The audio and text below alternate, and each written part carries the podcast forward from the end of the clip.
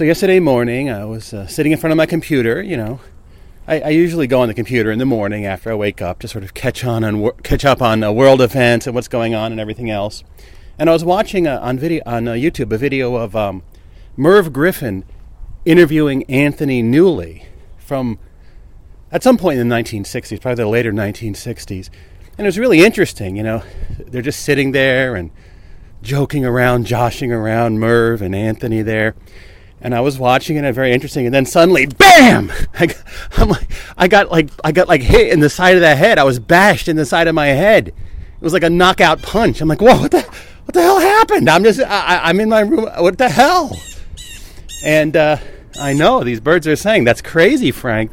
You got bashed in the side of the head. I know. It's how did it even happen? Where's these birds? I'm okay. I'm okay. It's it, it, it still uh, still stings a bit, you know. Uh, anyway, oh man, do I really need this jacket? I don't know. It's really kind of kind of. It's only supposed to be only like 55 degrees out here. I don't know.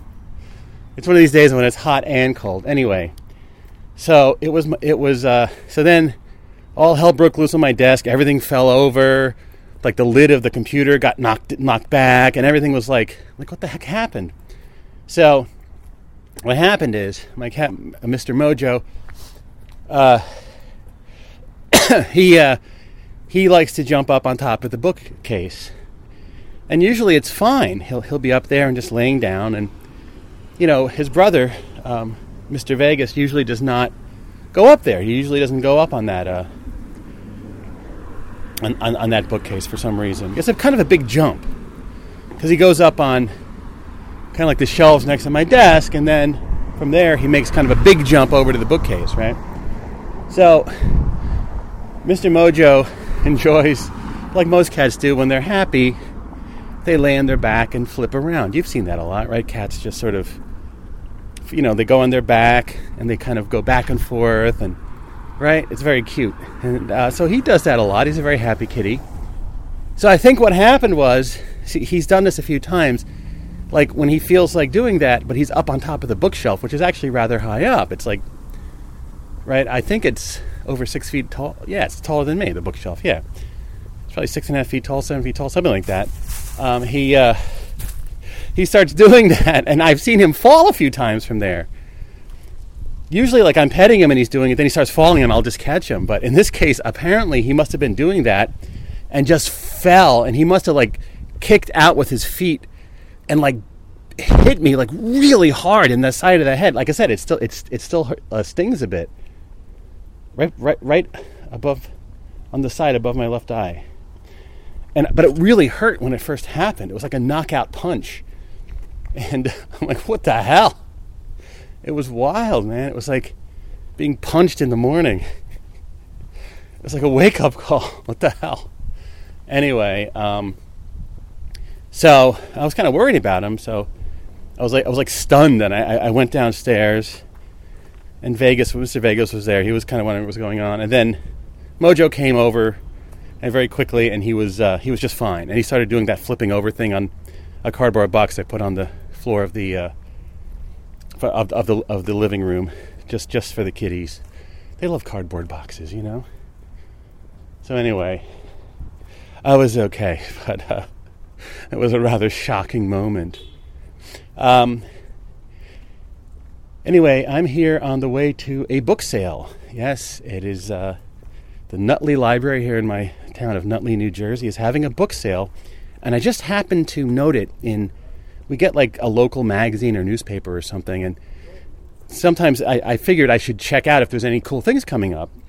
And I saw this book sale, so I noted it on my calendar like months ago. So I saw that it was coming up. And uh, so I'm pretty excited, especially because this gives me some motivation to walk around my town. Remember, I used to walk back in 2020, the first year of the pandemic. I used to go on amazing walks around my town, and then I lost all motivation to go on walks, which is really unhealthy you know, physically and mentally and emotionally unhealthy not to go on walks, but I just have no motivation. The hell is that? It's like this weird thing by the side of the road. It's almost like some sort of weird matted thing of leaves and I don't know. Maybe it's like leaves and a dead animal merged together. I don't know what the hell that was. Anyway, um, yeah, so it's about a 15 minute walk to the library. So in my lunch hour, I'm going to go over there. I'm going over there now. I'm on my way, and it's a yeah, it's a sunny day. That it's kind of cold and hot at the same time. You know, you know those kind of days. Yeah, it's just it's that same kind of day. So I'm all set for the book sale. I brought a bag, kind of a nice semi cloth bag that we got from one of the liquor stores that delivered something. And I have a mask in case they want you to wear a mask. These days, I doubt they're going to force you to wear a mask, but who knows? There's still some lingering aspects of maskiness out there. So just got to be prepared. I got I got cash. I still have a lot of my birthday money, so that's good. And uh, you know I'm ready, and I think I'm gonna. Well, I was thinking of like I should really buy at least one book, but I, I don't know if there's not anything good. I can't buy a book. I mean, I I'd like to buy one book just just for this the narrative of the whole thing. Walk to the library, buy a book, and then walk home. You know, but we'll see. I don't know if. Uh, this the last thing I need is more books. I have too many books as it is.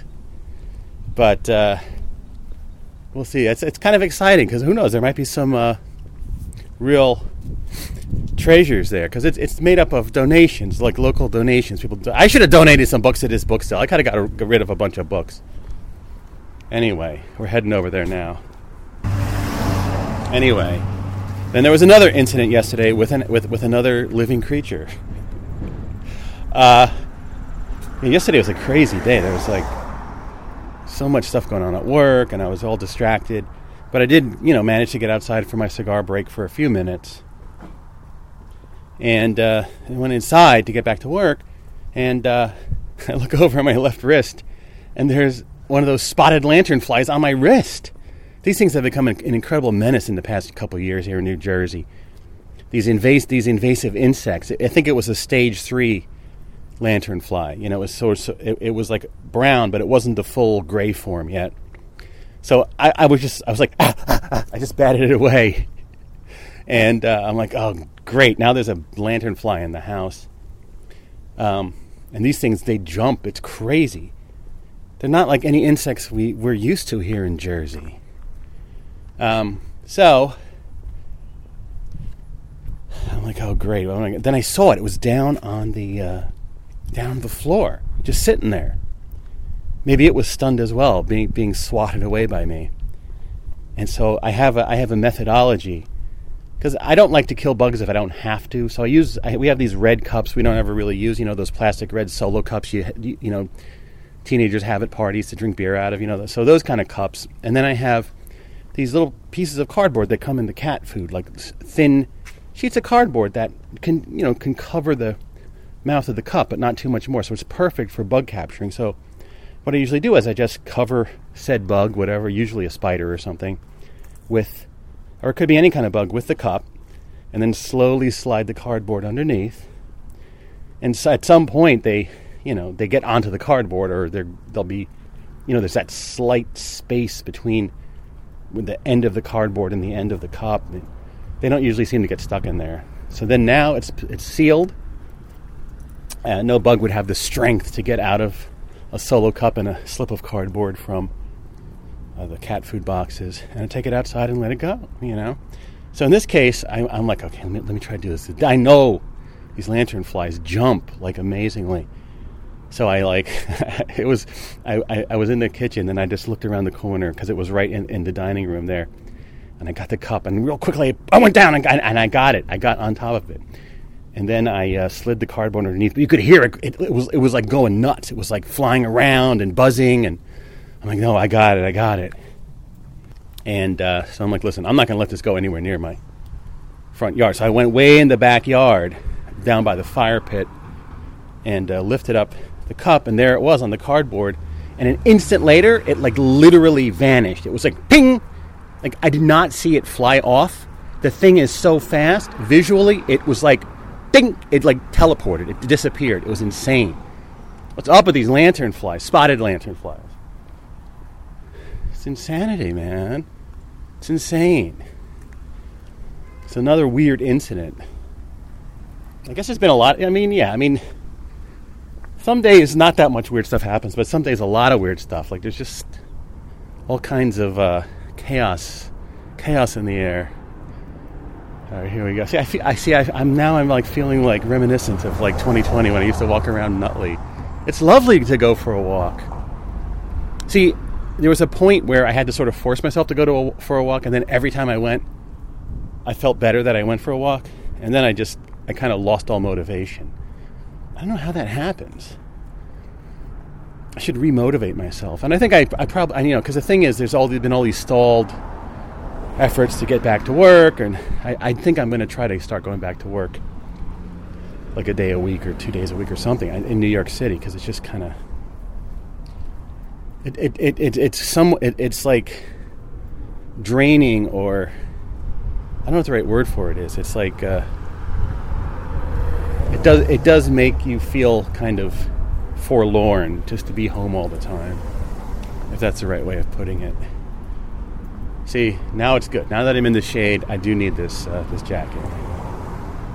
So it's one of those kind of days. It's hot and cold. So anyway, I think I'm going to go this way to the library. Why not?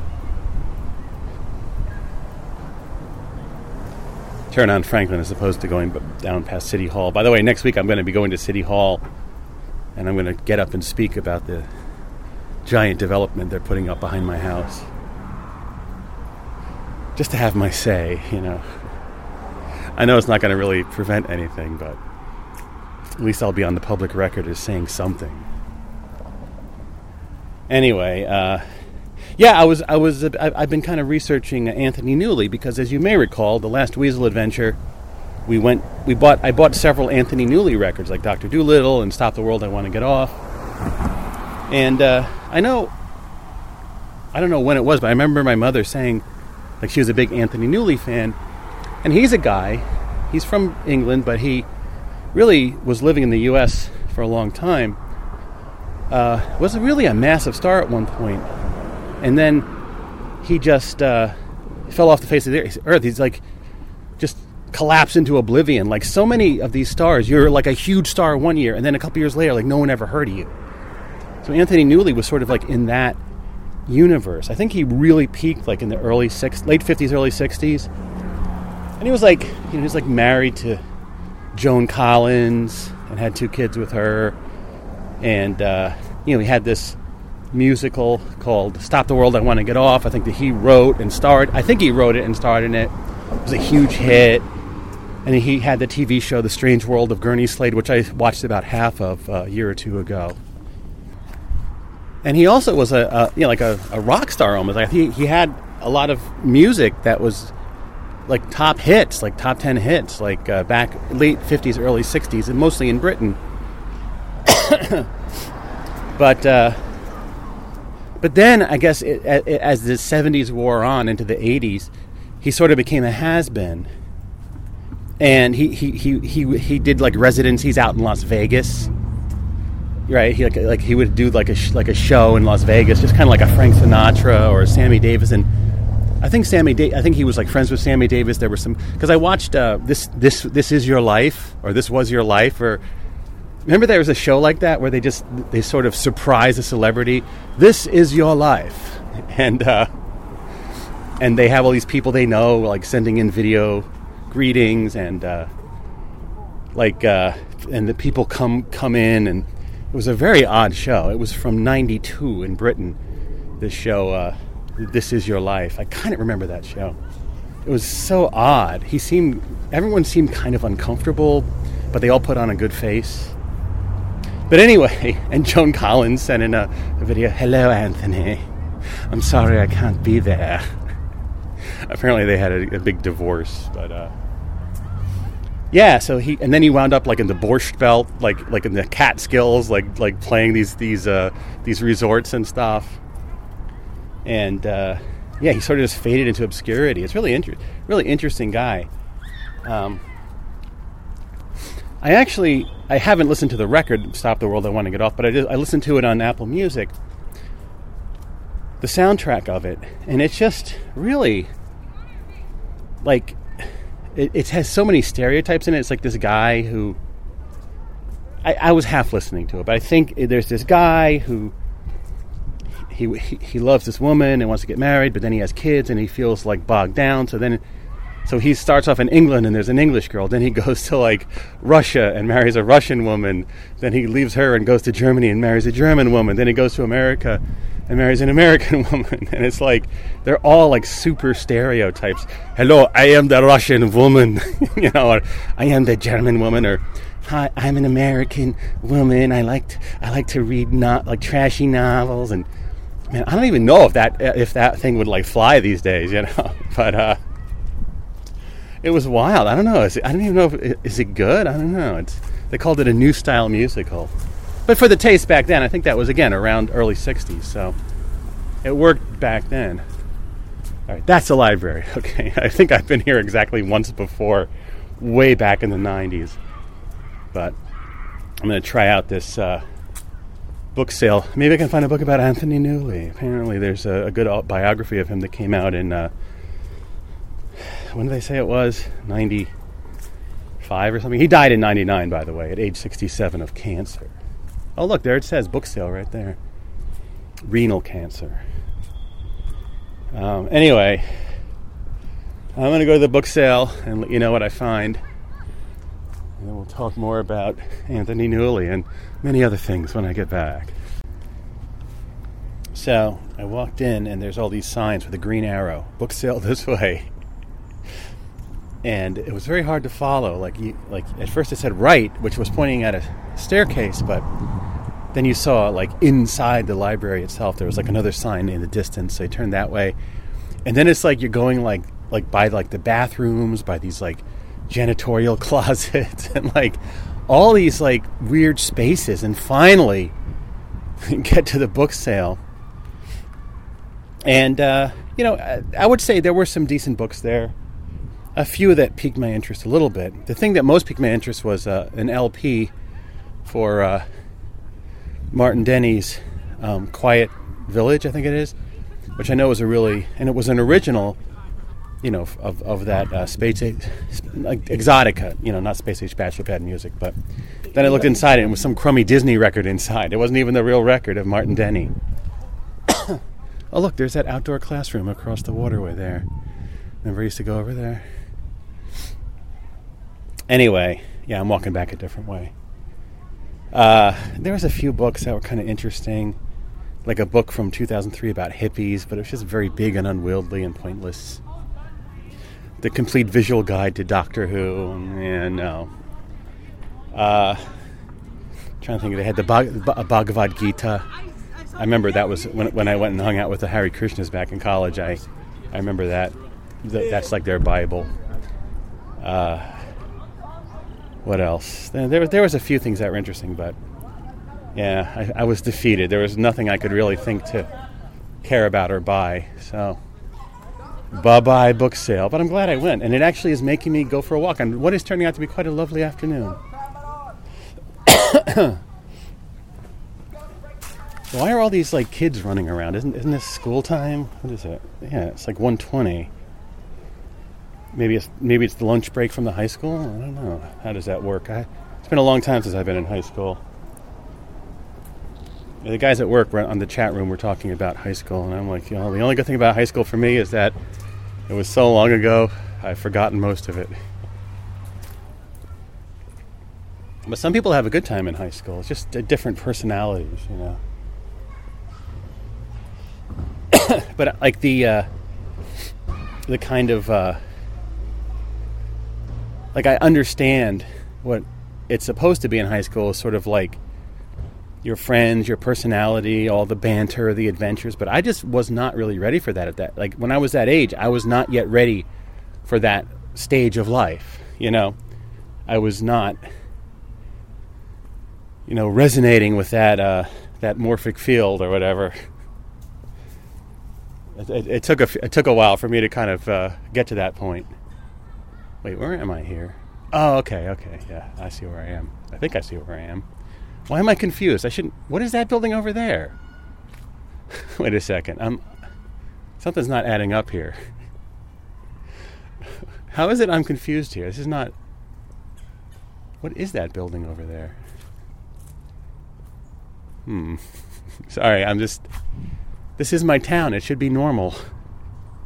I think it's just the angle that I'm at, though. Oh, okay. I think that's okay. I think I know what that is. I should not be confused. Everything's fine. Okay, yeah, I see where. I think I should walk through the park over here, for old time's sakes. Go home through the park. Can do that.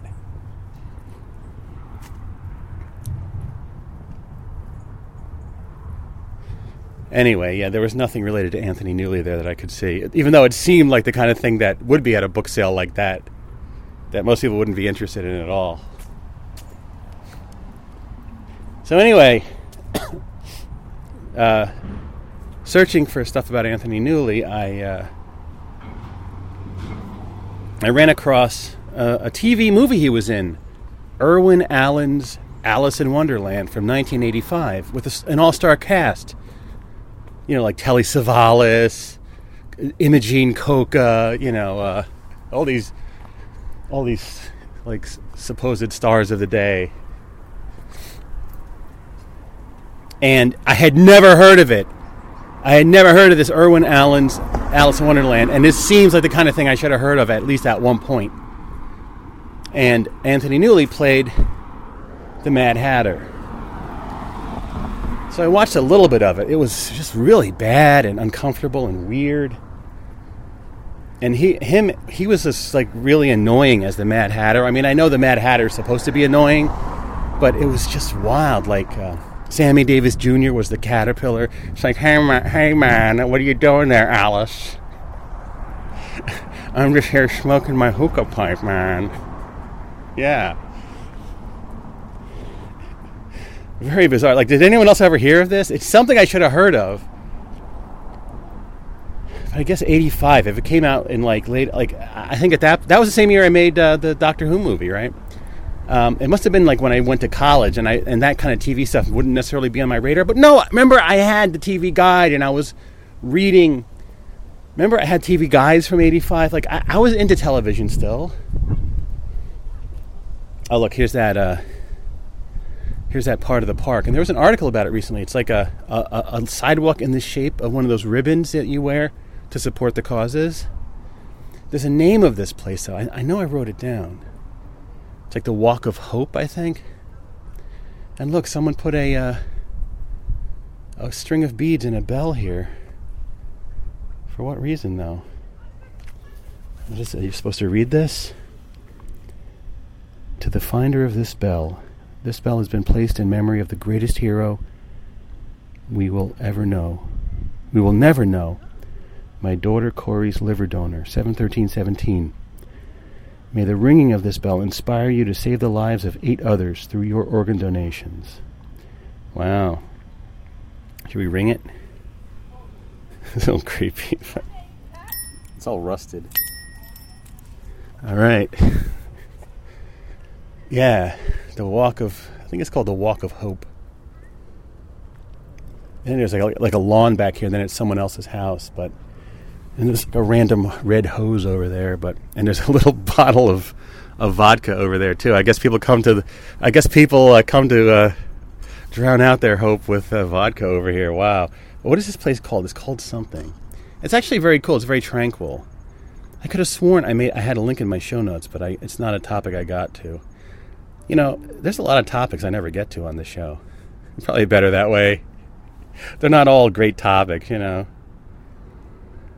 Let me see. Let me pause and see if I have a link to this. The walk. See, now I'm in the sun. I'm getting hot again. What is this? The walk of something. Hold on. All right. I, it wasn't in my notes, but I found it here. Nutley's Area of Hope and this was officially opened back uh, a few months ago, July 2nd, 2022. Township of Nutley Commissioner Mauro G. Tucci unveiled the township's area of hope last week in a ceremony, in a ceremony held at the new memorial's location in Memorial Park, 1 near the center of town. In dedicating the area to those lost during the COVID 19 pandemic, The commissioner referred to it as being a light in times of darkness. As we prepare for summer, we all continue to remember those we have lost to COVID 19, to cancer, to natural causes, or for any reason, he said. I think everyone in town knows or has known someone who has suffered a loss over the, over the past two years. Sometimes it is difficult to understand pain and suffering, and we look for a place to reflect on our feelings. The area of hope. I like that. I like the name Area of Hope. It's like an area. I like that. In- it includes several benches with memorial plaques. I'm, I'm, le- I'm on. I'm leaning on one now, sitting like leaning my back on one now. Memorial plaque dedicated to loved ones who passed during the pandemic, surrounded by beautiful flowers and shrubbery. I don't know if it was, I guess these, these were reserved for people who had loved ones who died during the pandemic. Surrounded by beautiful flowers and shrubbery. Uh, yeah, there are some beautiful flowers and shrubbery. Okay, they're very accurate. And and did he mention the vodka, the little vodka bottles? No, no. Okay. One prominent bench dedicated by the Nutley Board of Commissioners is in the name of beloved Nutley physician Dr. Michael Giuliano. Dr. Giuliano served our town for over 40 years, Tucci states. We are honored to be able to pay a lasting tribute to his memory. Is that what I'm leaning on right now? Yes, in memory of Dr. Michael G. Giuliano, brilliant mind, healing hands, benevolent heart, dedicated by Nutley Board of Commissioners 2022. There you go. I'm leaning on it. The Nutley Department of Parks and Recreation created a place of great hope and peace in a world that sometimes seems ravaged by sadness and anger. The concept and in house design for this project assisted in the quick completion and cost savings of the project. Construction began in 2021 and is now fully completed for the community to enjoy. Right? I remember coming here like a, like a couple years ago, but I guess it, it was in 2021. I guess. I would like to thank Commissioner Tucci and the Parks Department for designing the Area of Hope, Nutley Mayor Joseph P. Scarpelli says. This tranquil, this tranquil space will provide our residents a place to reflect, find peace, and reboot their mind and soul. What the hell stuck to my shoe? Something. Uh, we, the sole of my shoe, and the, I just said soul, the other kind of soul. Wow. We have determined that the best course for, for fulfilling a void and bringing added faith to our community was to create a place of healing and hope for our residents, added Commissioner Tucci. Located in Memorial Park 1, closest to the Chestnut Street entrance. The Commissioner welcomes all.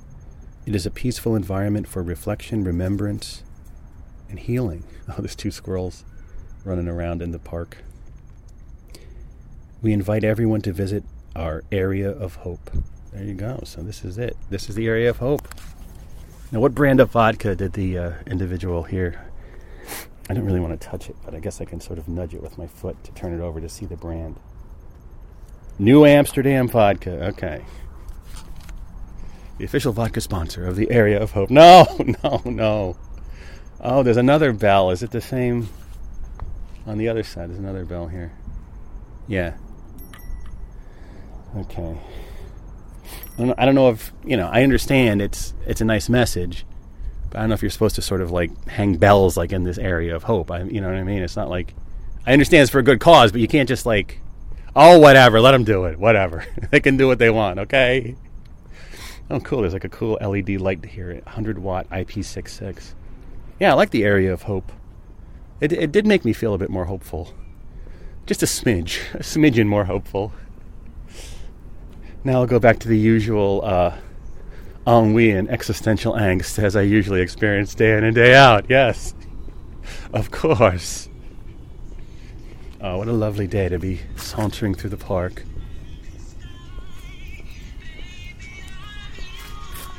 What was that? I was playing some music while I was walking around. Baby, it's you.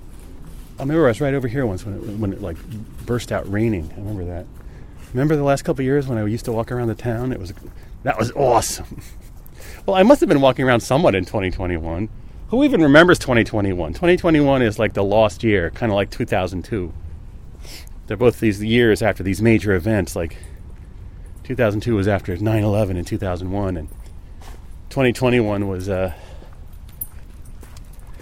The, was that someone? Did I know him? I think I met him once. If not, I just said hello to someone. but yeah, obviously 2021 was after the pandemic in 2020. Oh, look, ducks. Mallard ducks. I could do this every day. I could walk around every day. I used to walk around every day. It's much it's so healthy for the mind, body and spirit. But I don't do it anymore. I don't know why.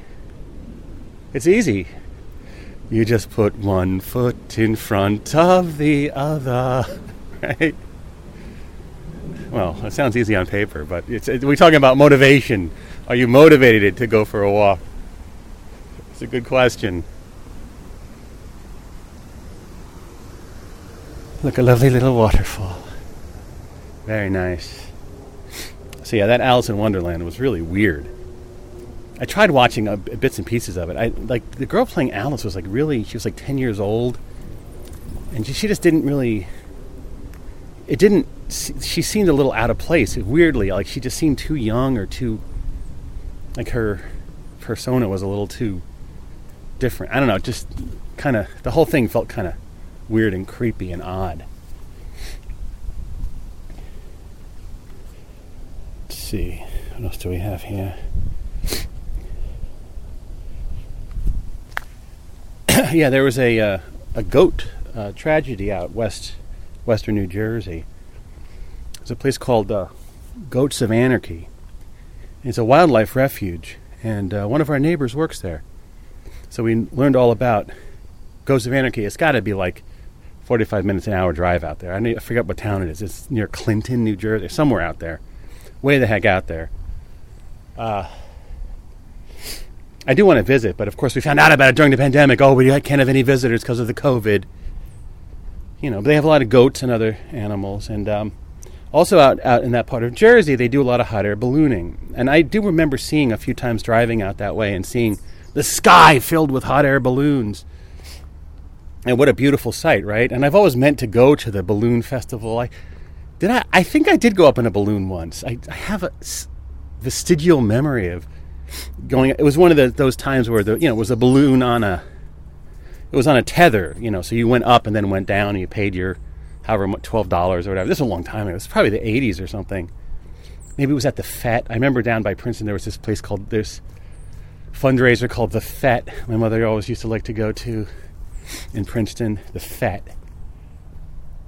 They had some of those weird like attractions that were in like trailers, and you walked in and it was like it was like a weird little haunted house or something.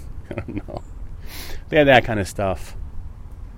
All right, let, let me go here. I'll walk in the back parking lot of this apartment building. It's a good way to go home.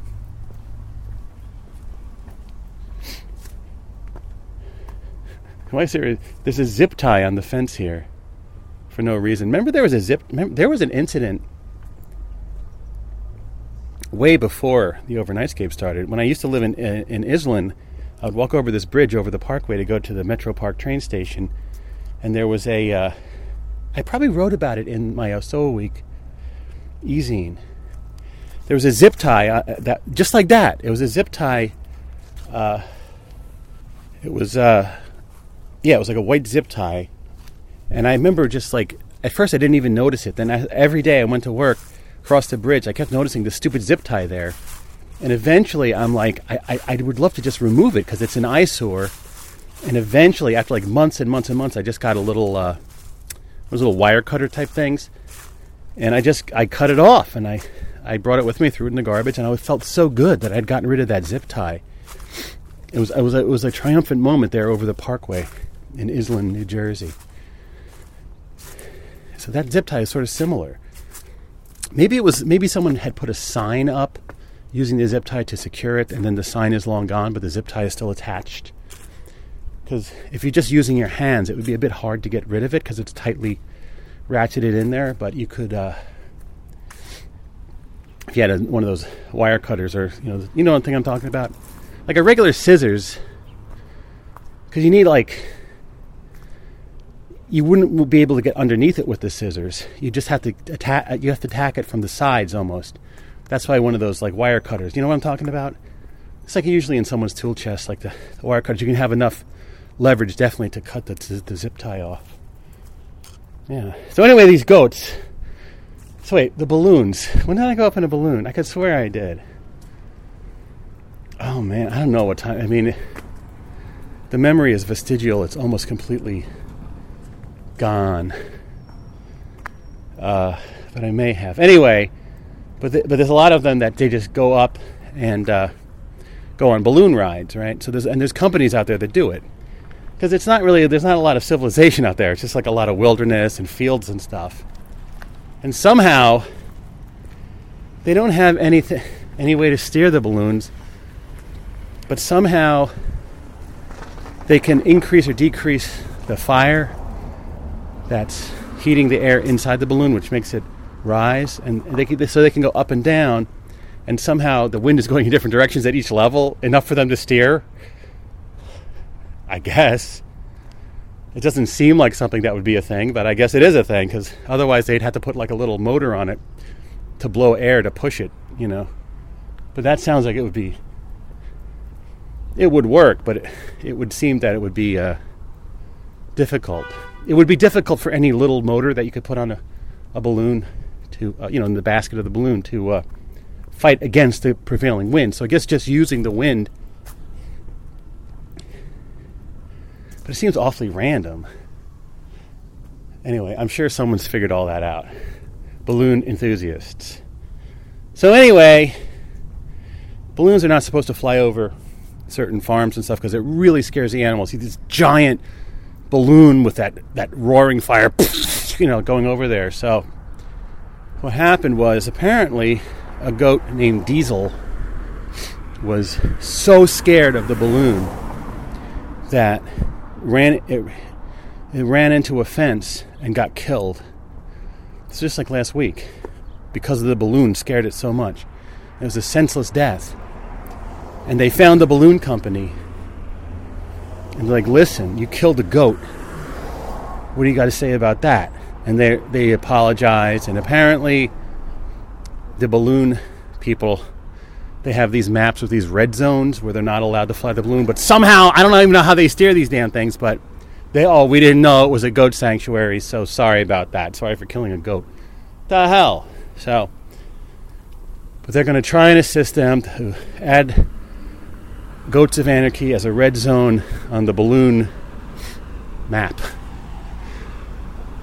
I don't know. It must be an app at this point. they probably just don't send out printed maps. It's probably like a red zone app for the balloon, the balloon uh, enthusiast? No. Yes. Yes. All right. Now for today's Flea Devil Solitaire update. Believe it or not, I made more advancements in Flea Devil just since the last episode, three days ago. So, as you know, three days ago, my the breakthrough really was I felt I got to the point where the game was a little too easy at as it was set up. I had already established the jokers called zonkers in the game. They uh, add difficulty to the game. So I played around with a double zonker rule. I didn't like that. So then I added more zonkers, right? Most decks of cards come with two additional cards beyond the 52 plus two jokers then there's two more cards that you can use as zonkers. So I tried it with four, and the, in the limited playtesting I did, it seemed a bit a bit extremely difficult. So I tried three, and I've been playtesting that, and that feels much closer to what I'm looking for. So I've been very happy about that. But then there was the whole idea of the piggy bank, which was the origi- originally meant to be a countermeasure for the game being too easy, but it felt kind of empty and pointless and mechanical and just was not fun. This is where you can, uh, if you have a big bankroll, you can invest some of your money, and if you actually win the game, each of the invested pennies, I called it piggy bank, and pennies into piggy bank would be worth $3 at the end. Well, I dropped that and I, I was really doing great with the three zonkers. A lot of three stuff going on because, as you know, as you may know, a walkie-talkie uses three cards that are a run in an order, forward or backwards. And then you could the middle of those three, you can teleport its match. Like there's seven, eight, nine, you can find another eight in the market and you can teleport it in for three dollars, a, flat rate. Then so basically, then you can remove that. You can haul those two and then right. So you really only are down one. So it's a good deal, and it's fun to really like. Sometimes you you you're like, is it really worth it for me to spend two, and then spend three just to do a walkie-talkie? And that's what's cool about it. It really makes you think. So that's three. The cost is three, and the penny's worth worth three. But now, I just thought of something today. A new rule because I, the one thing was, my God, there's a ton of water bottles in this tree. the hell? uh, in front of the church. No in person worship this weekend. Okay. Great. Uh, I, I'm like, this game is great, but you know, the only thing is the whole piggy bank thing that was, seemed so promising, really. It was a cool thing to like sort of risk, risk uh, your bankroll to kind of get, you know, get a benefit later. Then I realized what mechanism could naturally restrict, um, uh, you know, in th- this investment while still allowing it? And I'm like thinking about threes. Well, there are three face cards in the deck: the jacks, the queens, and the kings. What if instead of calling them piggy bank pennies, we call them royalties, right?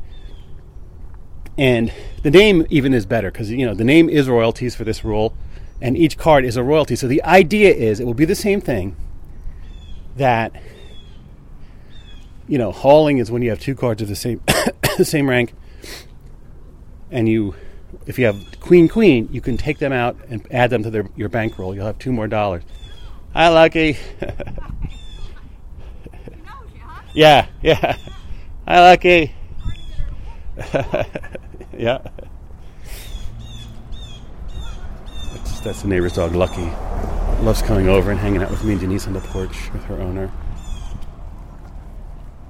That wasn't the owner, that was a dog walker. But anyway, I haven't play tested it yet, but the idea of royalties is that when you haul a face card, two kings, two queens, or two jacks, at that point, right after you haul it, you may uh, get one royalty, which is you take one dollar from the top of your bankroll and you put it on the bottom of the easy go or the discard area face up, which is how I was doing piggy bank, but only with those. And so that's really going to sort of limit and you really only want to do it when you when you feel like you, you're at a bit of a card advantage. You have a big bankroll. Like for example, I just lost a, a game with three zonkers by one. If I had one more dollar in my bankroll, I would have won. So it can get real tight. So, but there are those games where you're sort of flush with cash. And in this case, you'll have six opportunities, right? Because there's six pairs of face cards in a deck. Yeah. Uh, six opportunities to to get royalties because the cards are royal, like kings and queens and stuff. I don't know. Are jacks a member of the royal family? I think so. Are there any official jacks? Like, the hell kind of bird is that? Some sort of weird hawk flying around up there. Uh, anyway, six opportunities. So, right. So six uh, times three. So if you, if you did all six, that would be worth uh, eighteen. Right, and then the original th- right eighteen minus six, so it'd be twelve additional points, which is actually pretty good. I think. Is that how it works out? Yeah. Anyway, just a just a thought. So I'm going to start playtesting with uh, royalties. Listen, this game is coming along. It's been only 15 years that, since I've been working on it, so hopefully soon it'll come around. Hey, it's later on. So you may recall I found a um, commercial, I think from Portugal, um, for a yogurt drink, right? That was flavored, it was popcorn flavored yogurt, right? Se du do the nips, bought popcorn, e se bought cappuccino, right? I know I played it a bunch of times on the other side. Sabor popcorn, flavor of popcorn. So, you know, I know that there's been attempts to make popcorn flavored things, but it's not a big thing. It's not like, you know, like the whatever this pumpkin garbage is every year. I, I I've completely tuned out. Ooh, it does have pumpkin pumpkin spice, this, that, and the other. It's sort of like talk like a pirate day. It's gotten so annoying. You just tune it out. Um, but popcorn flavored things really are not really top of mind. Of course, you think about popcorn flavored stuff. You think about, you know, the the jelly beans. Jelly Belly did a good popcorn flavor, but I ran across this uh, popcorn coffee, and this is really fascinating me. Um, there's a it's this uh, like a company in India, Mr. Coconut. Um, it's mrcoconut.in M R C O C O N U T. No, it's not the old spelling C O C O A N U T. I don't know when they got rid of that A. But remember, like the Marx Brothers made a movie called The Cocoanuts? I think it was based on a Broadway show. It was C O C O A N U T S. Then we got rid of that other A. Listen, the, the listen, the words are getting more efficient. They're getting rid of letters. Okay. Mr. Coconut, return to origin. And this website is very hard to figure out but the popcorn coffee, and it's like I guess it's that's the rupee symbol. Seventy nine rupees. Is that like a lot of money? Is that like seventy nine bucks? Listen, if it's really good popcorn coffee, it might be worth seventy nine bucks. I don't know how much is that. Let's go to the uh, xe.com.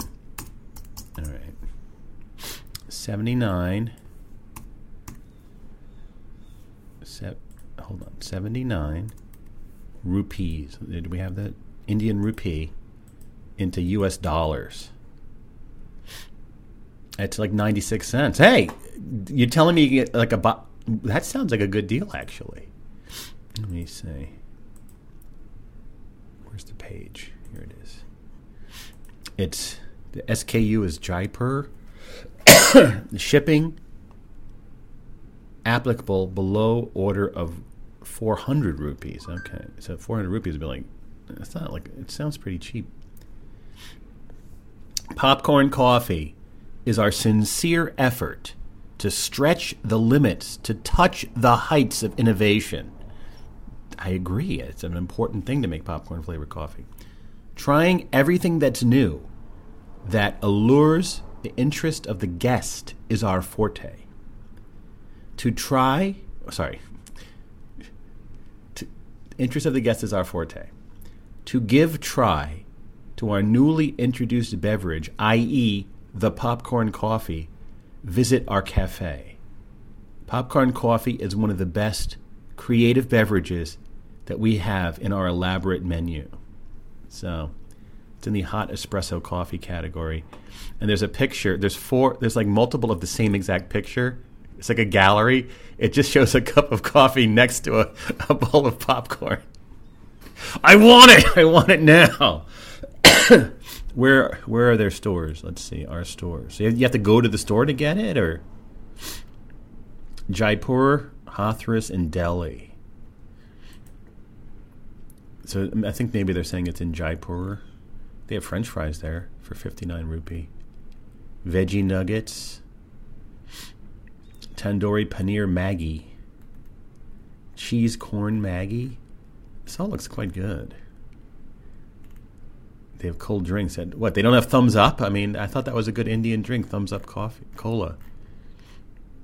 They have a hot Nutrella. what? What they they they poured put Nutrella in water. They call it Nutrella instead of Nutella. Wow. I'm fascinated by this. I, I do want to go to India. It just seems like a good place to go, but it seems like you know the kind of place you go if you're if you have like if you're like I don't know like rich I don't know. I don't think regular people can really like go to India that easily. I know you could, but you know. I mean, we saw that there was a vegan tour of India that we can go on, but I don't know. What are we made of money? We can't afford this crap. Do, do, do, right, add to cart. Let me see what, what happens. Okay. View cart. Can they can they ship it to Jersey? I mean, it's only ninety six cents. hmm. Okay, proceed to checkout. Let's see. I, I don't know. They don't say what form it's in. Like, what is it? Is it like what is it? Hmm. Delivery time slot. What? Okay. Oh, they only deliver to uh, Rajasthan or Uttar Pradesh. Okay. Hmm. And you have to enter your phone number and your PIN. what? I don't have a pin pin code on my phone. All right. I guess they don't they don't deliver to New Jersey. Oh well. You have to choose a time slot for the delivery: eight to twelve a.m., twelve to four p.m., or four to eight. I wonder if they have that service. Like in Japan, there's a service. Remember when I bought that T-shirt of, uh, you know, Blade Runner when it starts? It says the Ladd Company in association with Sir Run Run Shaw. The only place that had it was a, in Japan. I still have that T-shirt, but there's this. You can't buy stuff from Japan. Like the same thing with this. But there's a website that they'll buy it for you, and then they'll ship it back to you. So it costs an arm and a leg, but you can do it. So I wonder if there's that kind of thing in India to get this uh, coffee. It's only ninety six cents, but I mean, you know, I, I don't know. How much do I really want popcorn coffee? I guess I could just make some popcorn and throw it in the coffee pot and see what happens, though. Save all the international shipping charges. That might work too. I think we could try that one. Anyway, it's Friday. It's checking out some new music on Apple Music. That's the service I subscribe to. Yeah, and just uh, you know, because Apple Music, you know, I hate most things Apple, but I like their music service was the only thing that really worked where I worked because they have all these firewalls and stuff. So now I have all my playlists and stuff on here, and it's a good service, I think. The only thing is, like, if you want to, if you look at their new music category, they just choose a small sampling of all the new music, and um, then to drill down into like I usually go to rock or electronic or whatever. It takes like forever to, to dig down into their menus. Like they don't have shortcuts or whatever. But anyway, there's a few good ones here on on this page. Like um, there's this album called "The Golden Ass" by Faunus, right? That I've been listening to. It's pretty good, and the, the cover it really looks like um, sort of a private label pressing.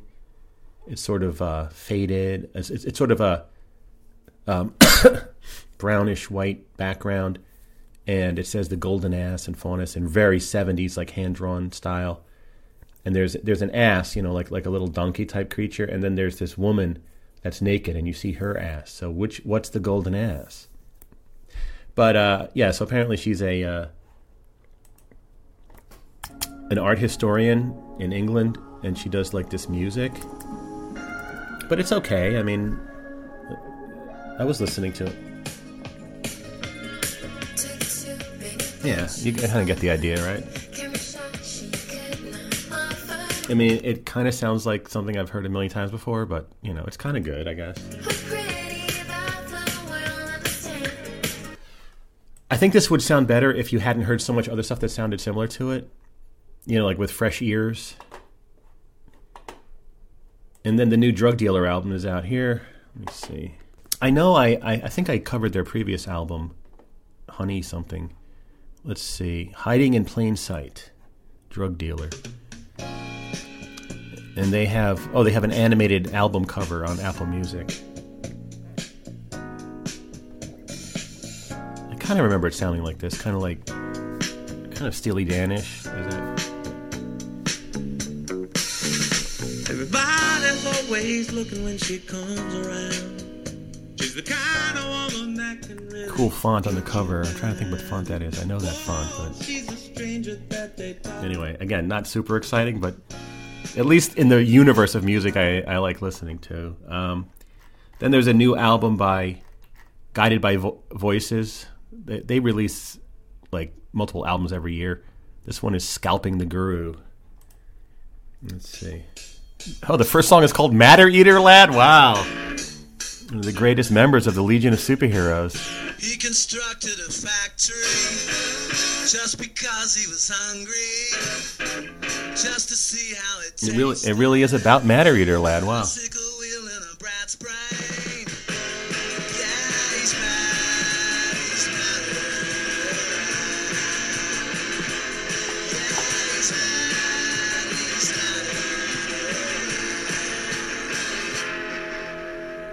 All the songs are like really short. There's like 20 songs on the album. It's only 33 minutes. I mean, I like Guided by Voices. I, I have a I've listened to some Guided by Voices, and I I appreciate. I mean, it's like one guy basically, but you know, I appreciate. I forget his name, but I appreciate it. But I I'm not always having an easy time getting into it. Um, then, of course, there is the third King Gizzard and the Lizard Wizard, a band that I've gone had my ups and downs with.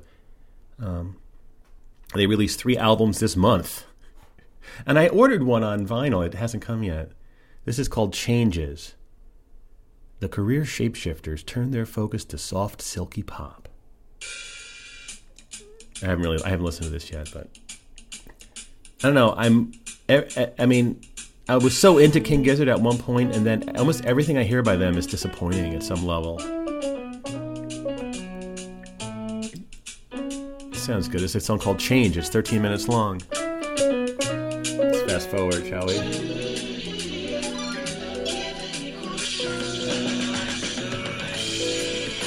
I don't know. I'll, I'll, try. I'll give it a chance, but it feels like an effort to listen to King Gizzard. You know, I, I don't know what to say. I just it feels like I have to work to try to like like I want to like it, but I kind of don't like it. And what is Trampled by Turtles? Are they like a jam band or something? No, it's like folk music. Okay, I, I thought that was like. No, no, no. And how about the actual music of today? Now that's what I call music 84. What kind of music do we have here? How about the Kid LAROI?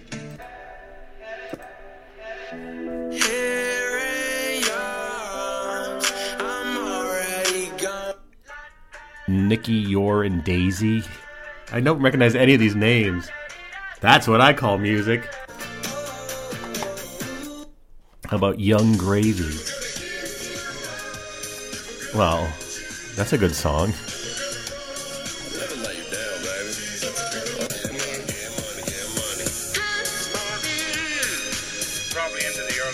What the hell is this? How about Doja Cat? I've heard of her.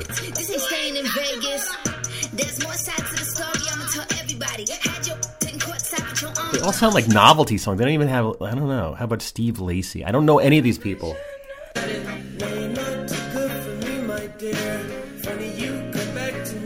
They all sound like little children trying to be annoying, you know? Oh, look, here's Post Malone. He's the guy that did the Magic the Gathering thing recently.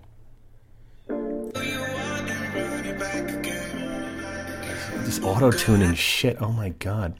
Oh, here's Marshmello. Um, you know, actually, I it's it's it's wild because um, there was a marshmallow reference last night. Um, DJ Marshmello, He's like a dead marshmallow. You know, like deadmau5. He's like a DJ that puts on a mask with X's for eyes because he's a mouse that's dead. And the dead marshmallow, uh, he puts on a mask of a marshmallow with X's for eyes because the marshmallow, I guess, is dead. You know, which is kind of ironic because marshmallows are made out of dead animal flesh, the gelatin. But let's not even go there. Uh, yeah, you know, Rob from the Paunch Stevenson show, um, and from Fuzzy Daupner, we we you know he lives right down the street, and we uh, just haven't gotten together since the pandemic. So we uh, we went over to their house last night. Rob and his wife Erica and his two kids, and we hung out and had pizza. It was great. And his son got a marshmallow mask uh, for Halloween. Very uh, very cool, you know. DJ Marshmallow for kids. Let's see how the music is. A DJ Marshmello and Khalid.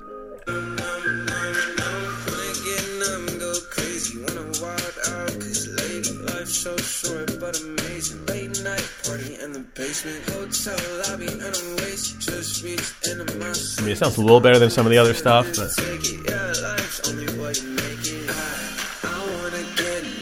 It's sort of like the, um, you know, when someone's singing, it's like they're acting, they're playing a part.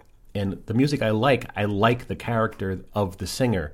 But these, I just sort of feel are, it almost like I said, trying to be deliberately off-putting, you know, or or, or maybe it's you know, no, no, no, no, yes, yeah, like yeah, yeah, yeah, yeah, yeah. Like, what is this character? I'm looking in your eyes.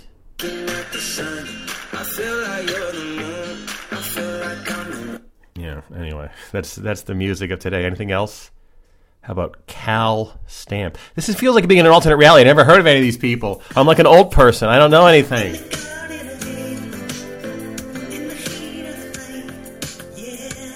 You know what I'm saying? Like the vocals, they all sound like they're just they're trying to be annoying or they're hiding behind a facade or I don't know. I can't really put it in, into words exactly. But, yeah.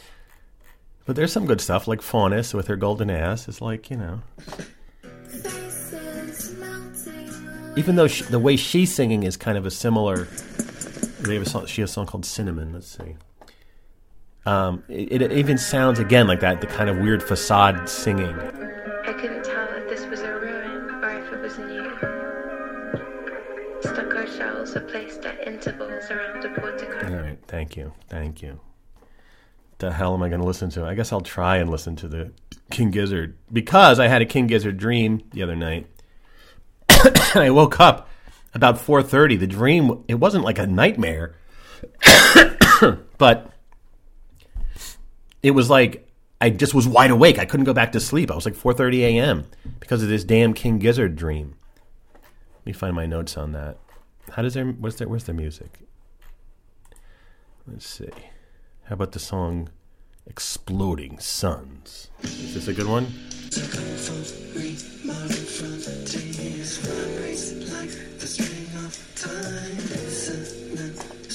Okay. Okay. Great. All right. Let's let's talk about the concert dream. So, some background on this. Way back in I think 2019, I was uh, this guy Marcus, who I used to work with. We kept in touch when, when I left the job there in 2015. I actually saw him earlier this year. I, I thought he had completely vanished, but anyway, he said that he wanted to go to the King Gizzard concert at the King's Theater in Brooklyn in approximately. You know, this was like late 2019. He asked me to get tickets, and so I got four tickets for me and my wife and him and his and his partner and uh, his girlfriend. I don't think he's married. I'm not sure. Anyway, um, so I got the tickets at uh, the King's Theater. They were kind of up in the nosebleed seats, but what do you want, you know? For King Gizzard and the Lizard Wizard, they're again we've been talking about them. They're very they're a band that I really like some of their work, but they just sort of it should be good that they're doing all these different and it is good that they're doing all these different genres and stuff but i think the problem is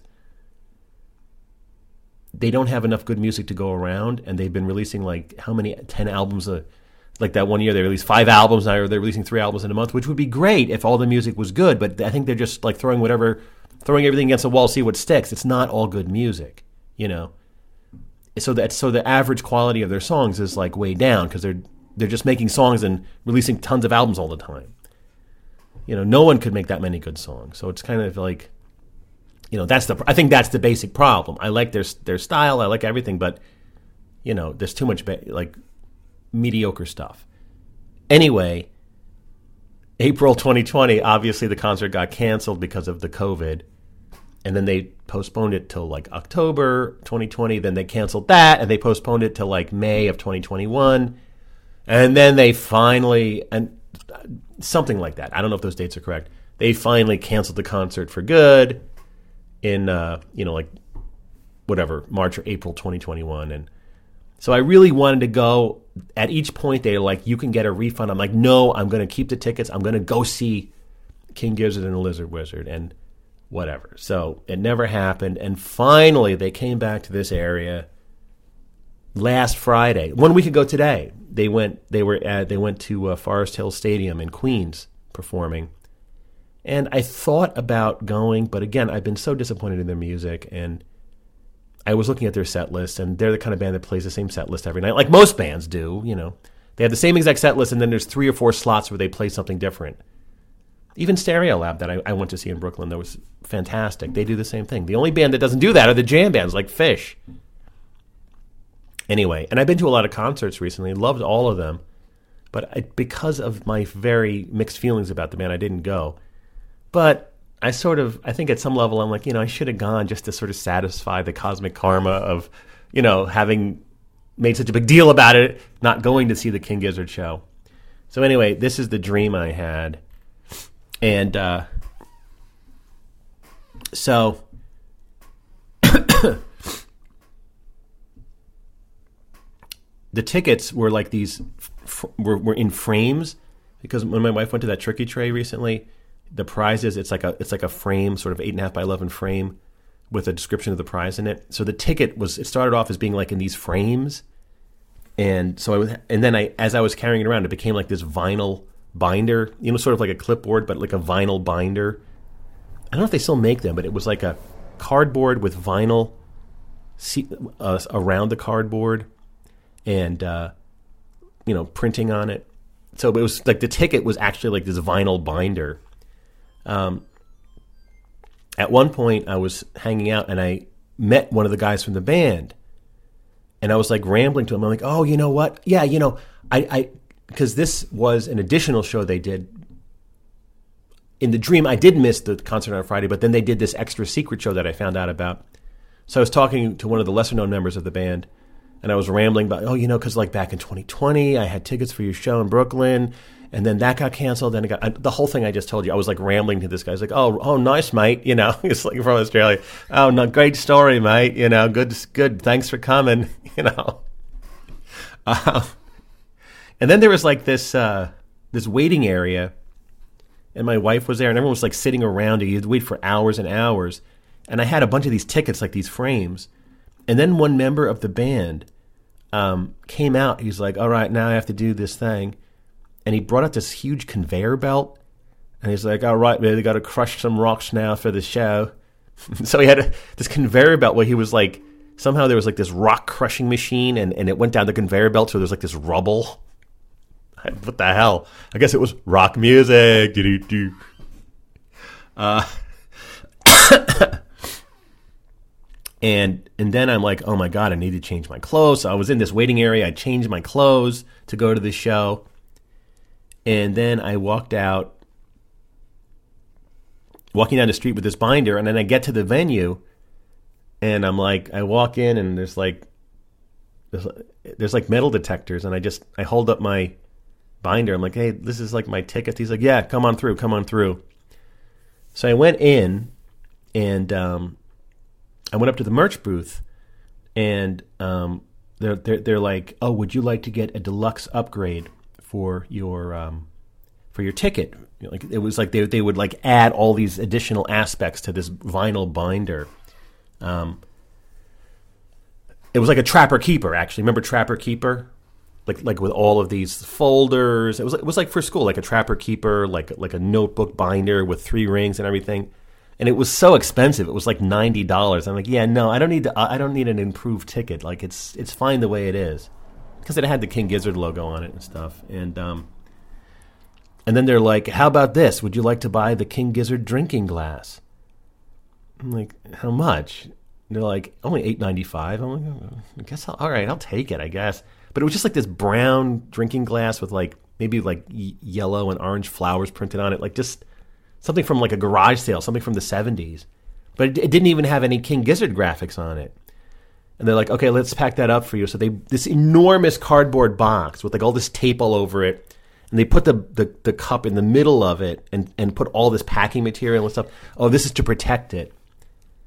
I'm like, yeah, you know what? I it's only I know I already paid you for. You know, I don't really want this giant box to carry around. I don't want this glass. You just take it back or throw it away or something. Oh no, we can't. You have to take it. You have to take it with you.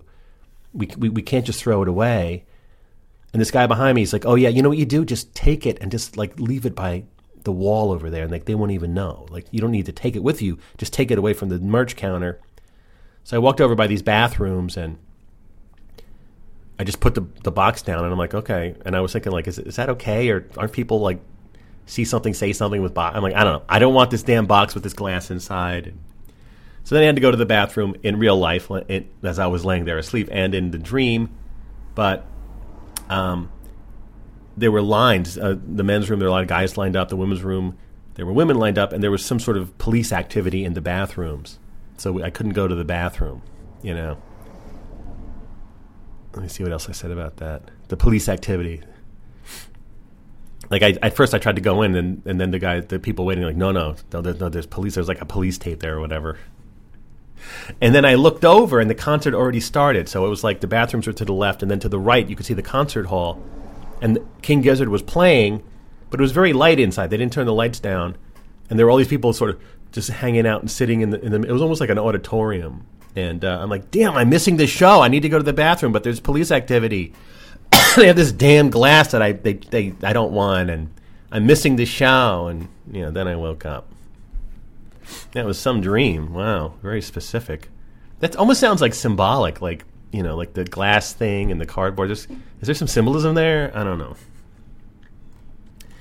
I don't know. Oh, here's a here's a slight update to my uh, frivol of um, the uh, reality jamboree from the most recent Central.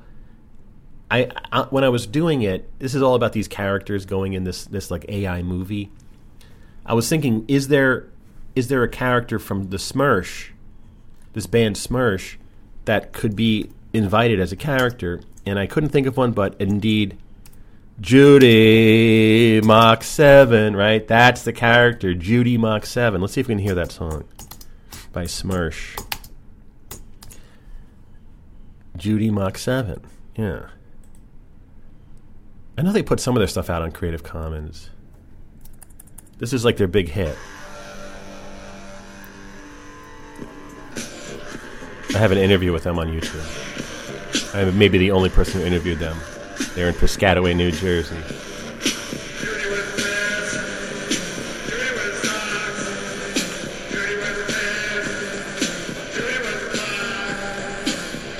Day Mach 7. Judy. Judy, Judy, Judy, Judy, Judy, Judy. But what would the character Judy Mach 7 be?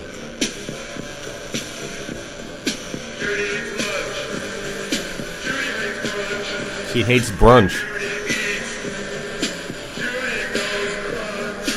Judy Mach 7.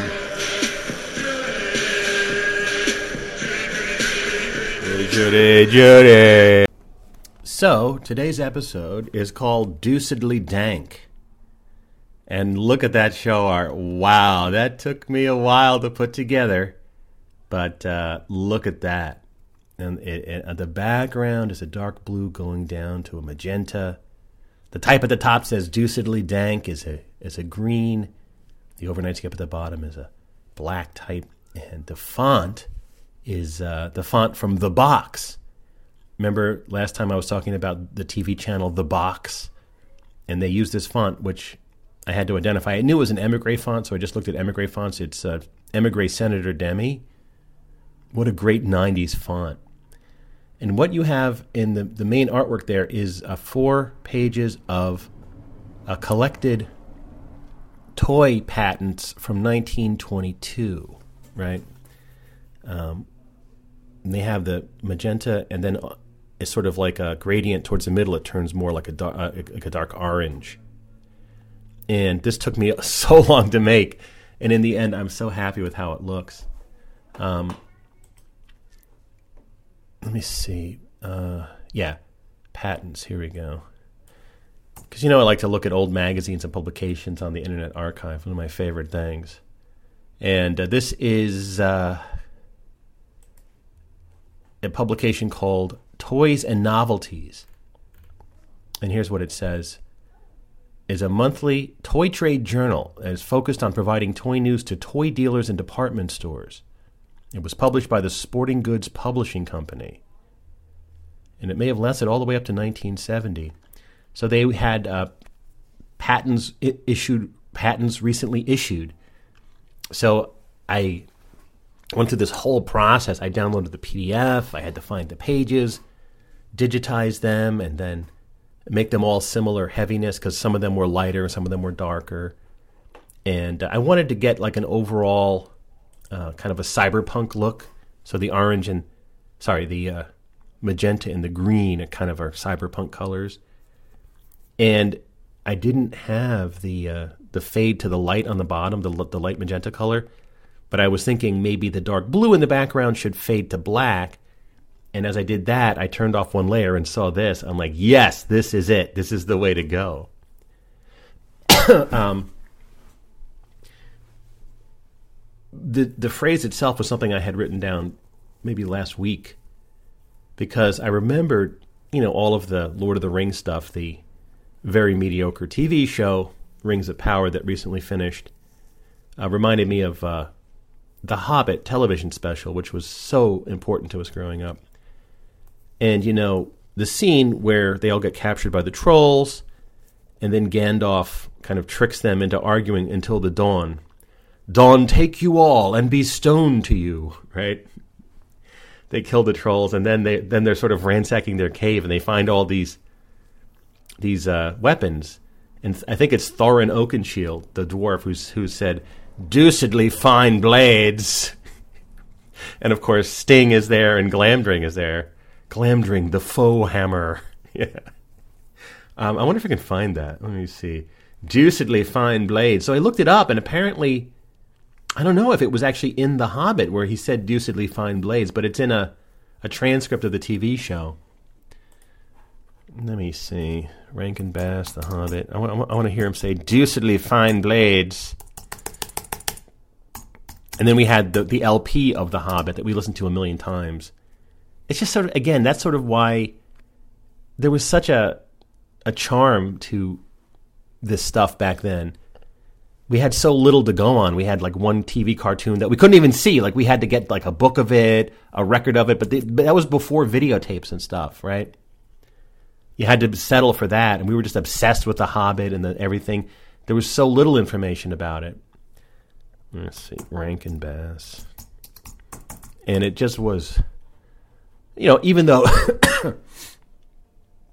perhaps it was not super faithful in a lot of aspects to. Um, let me see. Can we find this here? Is it is it online or? I don't know. Full soundtrack album. So is this just all right? Yeah, like the the wood elves did not look like what elves are supposed to look like, and Gollum did not look. He was cool, but he didn't look like the way he was meant to be.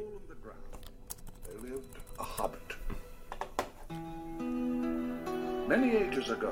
Was that the song? The greatest adventure is what lies ahead.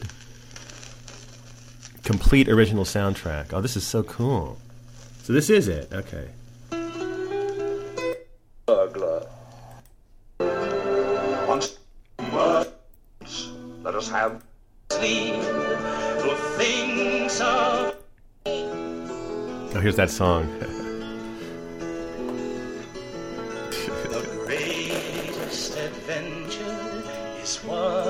I, I like this song. Deucedly fine blades. Oh, then I had I had I had one cassette where we had that recorded, then I recorded over it, and you heard Gandalf say "Indeed," and that's why I always say "Indeed" like that.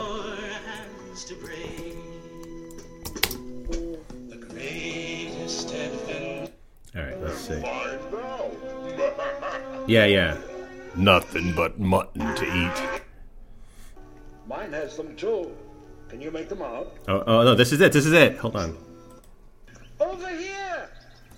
Come see what I've found. Deucedly fine blades. Not bad. Our first attempt. Oh, it was nothing, actually. Ah, we'll keep these. Deucedly fine blades. Yes. Considering they were made by trolls. They don't seem like troll blades to me. Indeed. Anyway, yeah, I don't know what this is. It's like a, a it's a two record set, which is the entire audio of the whole thing. Where do you get that? We should. We didn't have that growing up. We had like the limited one.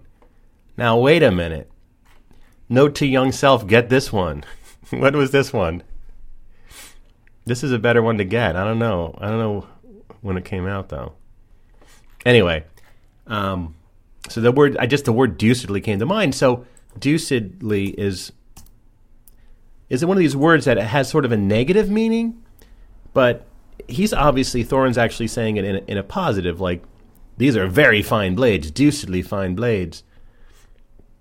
Um, okay, okay, so you could say something like it could mean extremely, but it also means like devilish and, or cursed or confounded. Um, deadly, mad, insane, but deucedly as a as a yeah. So it means extremely, deucedly clever. And uh, I was trying to think of a word to pair that with, and it just the I was thinking of that the whole dank memes thing, and um, dank is a word that also started off kind of negative, as meaning like disagreeably damp, musty, and typically cold, huge dank caverns. But dank in the Urban Dictionary says it means dark, sticky, gooey, and potent. What do they say here? It was originally a word to describe disgusting basements and caves, and then, like I guess in uh, when the world of pot took over. Uh, yeah, it's it's all about pot, like you know, great cannabis, dank, sticky, icky, beautiful trichromes, the dankest of the dank. Refers to viral internet content of overuse or passing trends. It can also refer to unique or weird memes. It is all different, you know, an adjective which is overused by people in general and mostly by people trying to appear cool to their stoner friends. Dank means dark, sticky, gooey, and potent. The world of pot took over, and it was used very correctly to describe very potent strains of marijuana. Then squares and people who wanted to look cool to stoners started using it to describe anything they think is cool, which in turn makes them believe themselves are cool as well. In reality, it makes them seem as illiterate as an ape. M&Ms are not dank, chips are not dank, and your clothes are definitely not dank. You need to stop overusing and killing the word. Am I contributing to this by deucedly dank? I like that though.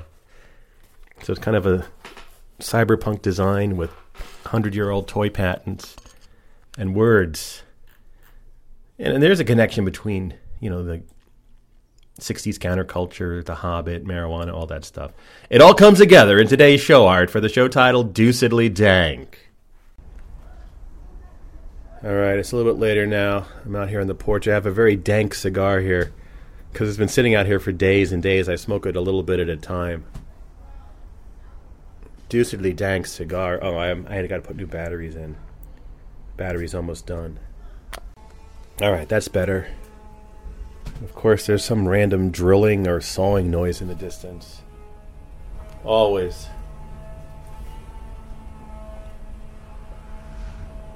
The hell are these sounds?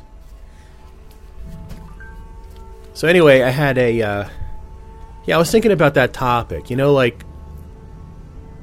I was talking about the uh, morphic resonance, how we're all connected, right?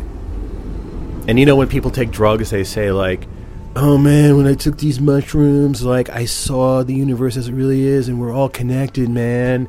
It's all one." Right? You keep hearing this. All these different theories that we're all connected, right? that you know from all different angles from the you know like when you meditate these like monks that meditate for years they finally uh, receive the notification no the uh, enlightenment. We're all connected. We're all everything is one right? We're really just all the same person or we're really connected by this network of like cosmic strands or strings or something. And people take the drugs and like my god we're all connected you know everything is connected to one. We're all one we're all like part of one cosmic being viewing aspects of itself. We're all one man, right? And then, of course, recently I was talking about morphic resonance, the, especially the work of Rupert Sheldrake, how we really are all connected, and that's how we able to perceive the world. We're all connected. All life is connected, and you know that's how like we're able. Like you know, I was really thinking about it. You know, sometimes like you think about something's going to be so hard, but when you actually start doing it, it becomes easier because you're connected to the network of other people that have done it. That whole thing, right? So, with all that in mind, why does it seem that we're not connected? Like at any given moment, there's a sense of individuality. Like I don't really feel particularly connected to the other people. You can talk to them, but you really don't know what's going on in their mind. You feel very, very much a sense of individuality at this level of reality, right? And if we're all so connected in all these ways, why do we feel this sense of disconnection and this sense of individuality? Like, I would imagine that if we're all connected, we would just feel like a hive mind of some sort, know, like Borg or something, you know? And like, why do we have this individuality thing? That's the question. I'm not complaining. I like it. I like it. I, I like being individual because I think it'd be annoying having to be inside although everyone else's head. But still, why, with such a connected system, do we feel disconnected? and you know they're like, oh, when you excuse me, when when you achieve enlightenment, right? When you go to the next level, when you die and rise up the psychic levels or whatever, uh, you know, or some people say, oh, there's this karmic cycle, but when you escape it, you'll see that you're we're all connected. But like they're treating this individuality thing like the bad thing, you know. Like to me, it seems like it has to be uh, deliberate, right? That everything is connected. That this sense of disconnection is very much a deliberate act to create this type of existence where you are not part of some sort of freaking hive mind, you know? And you are just like one person. It's like you against the world. I, I, I used that phrase last time as well, sort of the foundational thought of how you know, like your life strategy. It's like, oh my god, how did I get into this situation? I'm like some type of humanoid being, and I'm in this one body, and you know I, I'm not aware of other levels of reality, but there's hints of it, and there's you know you, you you get senses of it. You have different altered states of reality, like when you know going to sleep or those fever dreams. Like when I had COVID, those dreams were so wild, a different state of consciousness, and I, you know, for whatever reason, I really never got into the drug scene. I never I never got took any of those kind of drugs. I mean obviously tobacco and alcohol I, I enjoy, you know, within reason.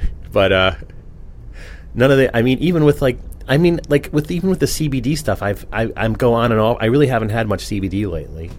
The little bit of the actual THC or Delta 9 or whatever didn't really agree with me greatly. I, I know I would need to sort of look into it further, but you know, I don't know that I could do a show like this if I was constantly stoned all day long. You know what I mean? Like, I don't know if that would be conducive to doing a show like I do. You know, and it's important. This show is like very important to me. I feel like you know this is my art. This is my, uh, you know, I, I, it, I, it gives me great pleasure to do this show. Uh, and uh, I don't think I could do it. I, I think, I, I mean, I, I know people say how they just, so many people just smoke pot all day long. I just don't know if it was, I mean, I know it's good for some people. Some people like it. I'm not against it. I'm all for the legalization. It's legal now in Jersey, and you don't hear a single thing about it anymore. There was all this talk. Oh my God, is it going to become legal? Oh my God, all this hand wringing and all these people were now n- nothing. I don't hear. You don't hear anything about it. You know, there is a marijuana store right down the street. I could drive there in like 15, 20 minutes over in Bloomfield. And I could also stop at a Wawa along the way. Who even knew there were Wawas around here? Everyone else going ape shit over Wawa. Now I have one, and what the hell? I just like I don't even know what what's so good about it. It's just like a 7-Eleven, but it's better. Listen, I've been to Buc-ee's. I'm not going to be impressed with Wawa, okay? And by the way, Bucky the Beaver was invited to the reality jamboree. Just check out the Central, yes.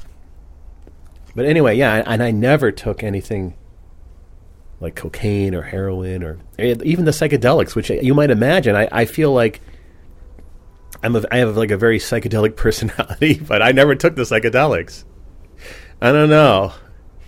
Someone who was it the saying that I that they think I'm? Oh, it was Peter Bernard, the guy that. Uh, yeah, I talked about last time with uh, Russell Brand and stuff. He he likes the Russell Brand videos, and I watched another Russell Brand video today, and you know, again, it's I think it's sinister in a sense that he's very entertaining. Obviously, he's a talented comedian, performer, personality, but he focuses on this narrow range of topics. You know, this time it was all about the pharmaceutical companies and the COVID vaccines, this and that. You know, and, and ignoring a ton of other topics that I would think is more important. So if you have someone like that who seems iconoclastic, seems to be a rebel, is very engaging, and yet is limiting the scope of discourse, he is really working for the mainstream and for the controllers, what, what, whoever or whatever they are, you know. But uh, Peter Bernard said he feels like like I'm just like naturally stoned, and I don't need it. So, you know, and I remember in college when I had a much more romanticized version of myself, more, uh, different, slightly different. Uh, and I a few times I went to someone's dorm and passing a, a joint or whatever marijuana cigarette around. excuse me, I'm still congested from this cold. I'm still not over this cold, 100%. Um, and then afterwards, I felt like very lucid and normal. So my, as I said, like that was with me and Mad Mike and our sort of surreal personas, and I was like, uh, you know, my God, I must naturally be stoned. And then when I when I actually smoke the stuff, I become like a normal person. But again, that's sort of self-aggrandizement in a way, self romanticizing, whatever. But anyway, um, so I've never had those experiences. But people that do, they say that they see, you know, that we're all like connected, right? But yeah, anyway, it's sort of like your sense of self is like me against the world. I'm in this situation, and it feels like, you know, I feel, you know, my latest theory of the world is that you know this whole s- level of reality that we're at is is deliberately created as a kind of a work of art and living a life here without having to be part of some collective consciousness or something. Though obviously we I, we are in the in the context of those theories, we are part of a collective conscious, but we are it's masked from us. It is blocked from us that we are, you know? Like just my talking now and my use of language, I'm tapping into that morphic resonance to talk, you know? It's not like, you know, I understand oh a person learns to talk. But all of my cognition, all of my talking, and all of my ideas, and what I'm saying right now is achieved in theory through an interconnection of all minds and all people, right? So I'm using it, but I'm still got the sense that I'm like an individual person. And what is it about that sense that feels good? I mean, I know most people think that they'd be better off being part of a collective mind or knowing they're part of a collective mind. I don't know. I mean, I, it's hard to pin down an angle of attack for this theory, but the idea is that it is a distinct uh, thing to experience being an individual as opposed to being part of a group mind or something. And it has to be deliberate, and I do see lots of good aspects to it. So it's not just like I know, I know what is that other narrative, spiritual narrative? Well, you know, you're at this level and you have to learn your lessons on, on earth and then in the next life you'll you'll find all this enlightenment and but like why? Like what's the point? Right? It's just sort of like the whole thing God created man. Well, like why? you know, like what was the point? what was the point of creating these limited beings that had to go through this process to become higher beings? And I guess the idea is that you could say, um, being disconnected and then going through stages of reconnection is just pleasurable at some level. It's the idea that there's one, you know, God mind, there's one being that split itself up into subdivisions in order to know itself better. But maybe it is just a kind of process of you know in, in, uh, self enjoyment you know uh, to split yourself up and then reconnect yourself then split yourself up again and reconnect yourself again. Is that that is that what's going on? You know and then there's another angle that I've talked about that I call what pleases the observer right? Which is very much related to this the idea that as a consciousness you have the ability to focus in on a particular kind of existence, right? If there is this multiverse of all this stuff going on, you can find what pleases you and focus on that.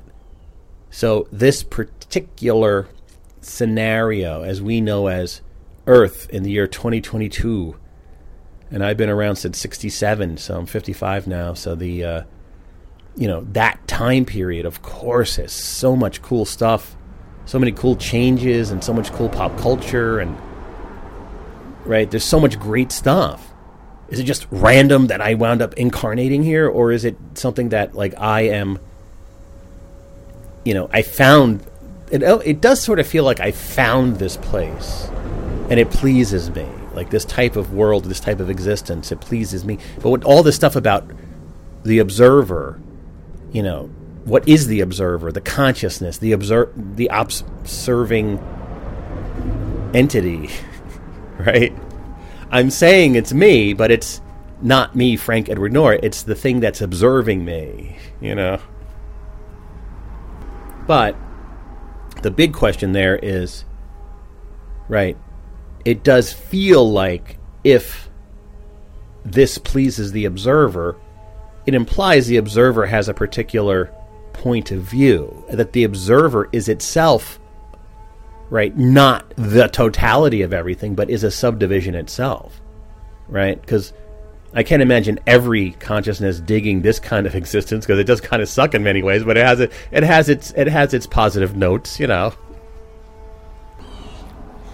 You know, I guess that uh, that show, The Peripheral, which is uh, I, it's funny because last night we went to visit Rob and Erica, eh, as I mentioned, and uh, got home pretty late, and I was like, and I was not tired at all, and I was just like, you know, playing Magic the Gathering on my computer or whatever, and uh, I, uh, I I looked it up, and the Peripheral, the new TV show, The Peripheral, which is really good, um, was hold on, I'm writing it down here. The Peripheral.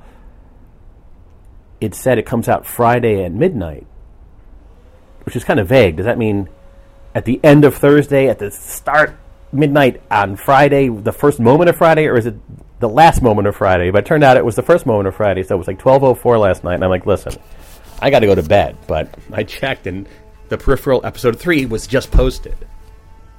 So I watched it. I watched about half of it, and then I watched the rest this morning. And uh, this show is about people in the future that can, through a quantum technology, it's always quantum technology, are able to contact uh, through an information channel the past. Right? They're not able to physically go there, but they can send information back and forth. So in the show, Chloe Grace Moretz uh, puts on this uh, headset and she thinks she's in a virtual reality. This is kind of a spoiler, but this in the first episode you kind of get this. Skip ahead if, if you haven't seen this show yet. Um, so she thinks she's in this virtual reality, like a virtual London in the future, but it turns out she's actually in a robotic body in London in the future, right? So that sort of contact between the future and the past informationally but not physically, you know. Really fascinating to me. And there was another show called Travelers on Netflix. Highly recommend the show. It's done now. There were like three seasons, and uh, such a great show. That was where uh, people in the future could imprint their mind on someone's brain in the past, but it overwrites the person in the past completely. So, in the interest of morality, perhaps, and in the interest of not impacting the time, impacting the timeline as little as possible, they um, found people who died by an accident, right? Accidental death. So they, the person in the future is is given like months long briefing on this person's life and the circumstances of their death. Like the main character was like fell down an elevator shaft and died. So or maybe he was shot or something. So he knew how to avoid it, and he just so the guy overwrote the other guy's mind, even though the guy was gonna die anyway, and took over. What a great show, Travelers, and uh, you know it kind of resonates with me. Talk about resonance that you know there could be a way if you're in the future and you're kind of bored, you can sort of project your consciousness into the past in some way, and um, find a time and place that you like, that pleases you, and then live a life there, you know? It sort of resonates with me. That's sort of what this existence feels like in a way. Which is kind of sad in a way, because what's wrong with the future? Or why, why, what, like, if the future, like, why do you have to, like, focus on the past? And it reminds one of, uh, you know, the endless nostalgia that people have. Like, people my age, to, for the 80s, for example, you know, which was so much better in many aspects than the current time period. Um, n- being nostalgic for the past, um, we're always looking backwards instead of like living in the moment. Which should we be living in the moment? I don't know. If there's like a better past and you could go there somehow, maybe that's better. But it all seems kind of sad at some level, doesn't it? But ultimately, it's happening. However, it's happening, it's happening. So just got to kind of go with it, I guess. Anyways, with that, I'd like to thank you for patching into this episode of The Overnightscape. I am your host, Frank Edward Nora, here in late October 2022 in New Jersey on Earth. And uh, we're here in the ONSUG, a radio station inside a book. It is a massive archive of audio, currently over 13,000 hours in the archive.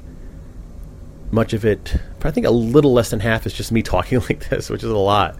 It's less than half of the whole archive. But a lot of it is me talking.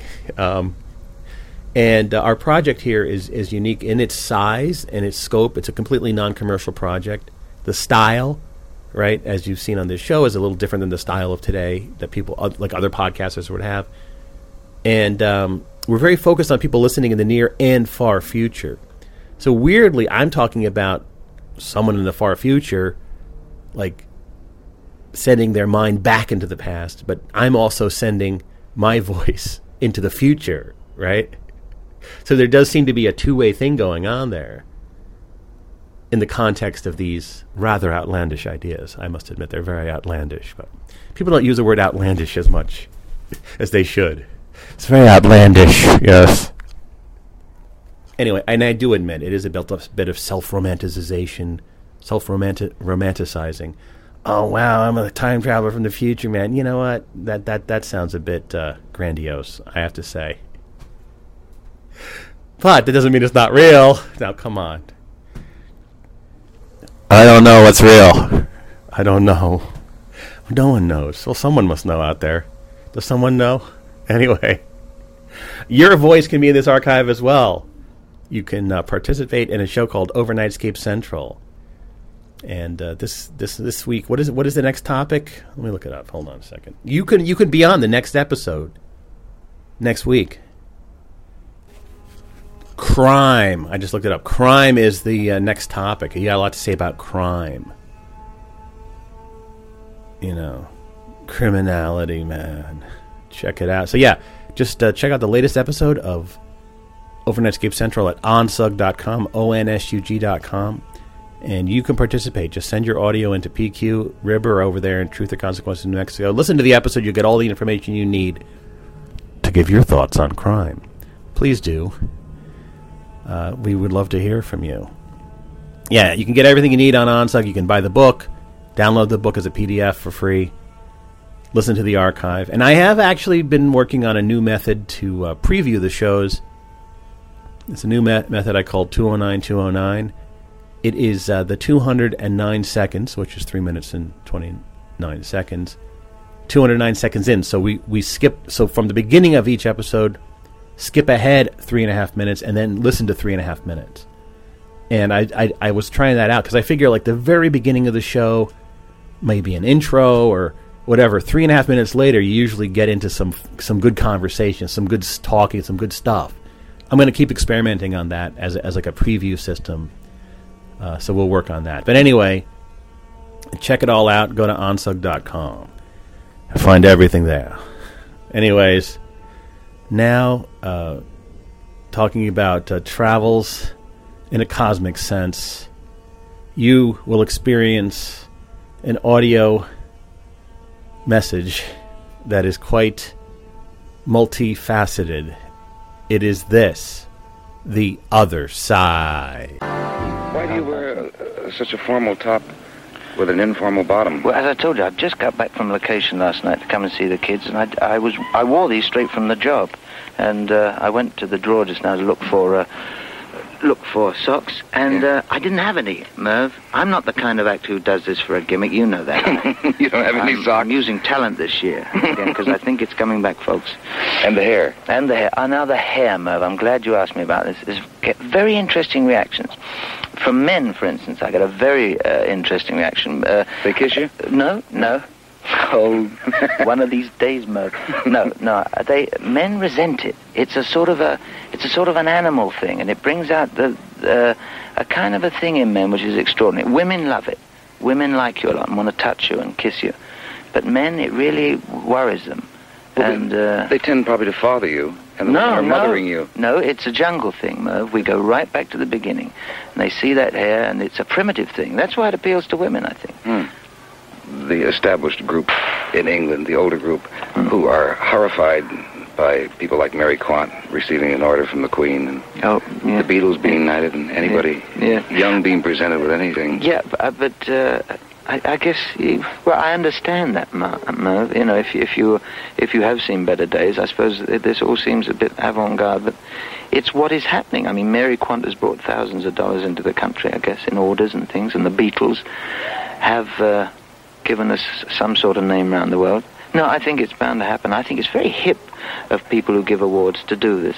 I really do. I think it is too. The, the other things we see constantly, the covers of every magazine in America saying London, the swingingest city in the world. Yeah. We were over with Billy Graham the other night. no, he swings. Yes, No, he's, he's trying to clean up the swinging. Yeah, he doesn't like it at all. Do you notice uh, when you returned from doing Roar of the Greasepaint? Because the changes have almost happened here overnight. Sure.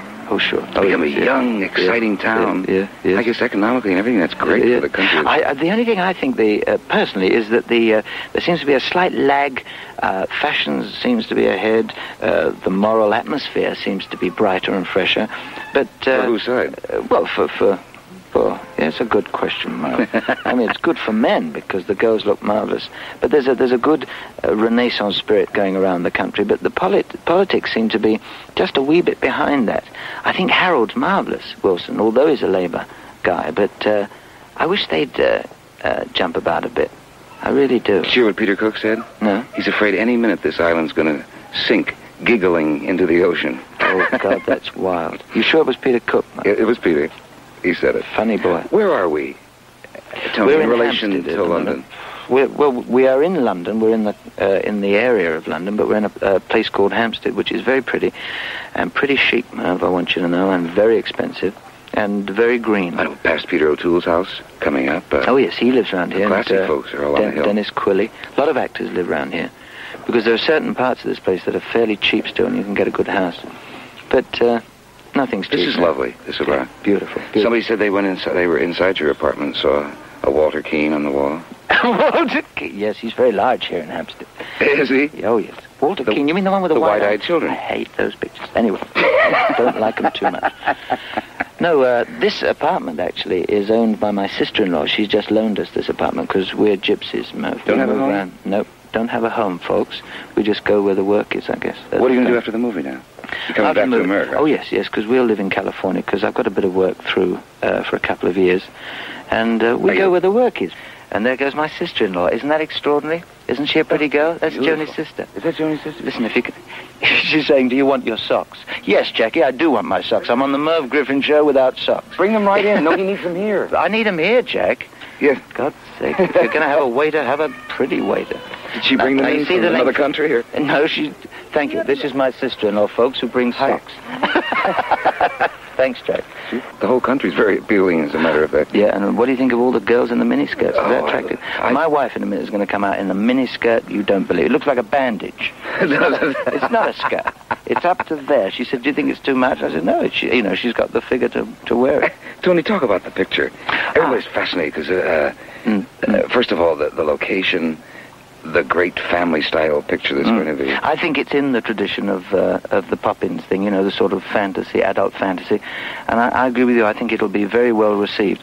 Uh, Were these all letters, a collection of letters that he wrote? That's right, yes. A man called Hugh Lofting, I believe, in the First World War, used to write to his children from the trenches and say, uh, and he, he made up these lovely stories about a man called Dr. Dolittle who could talk with animals.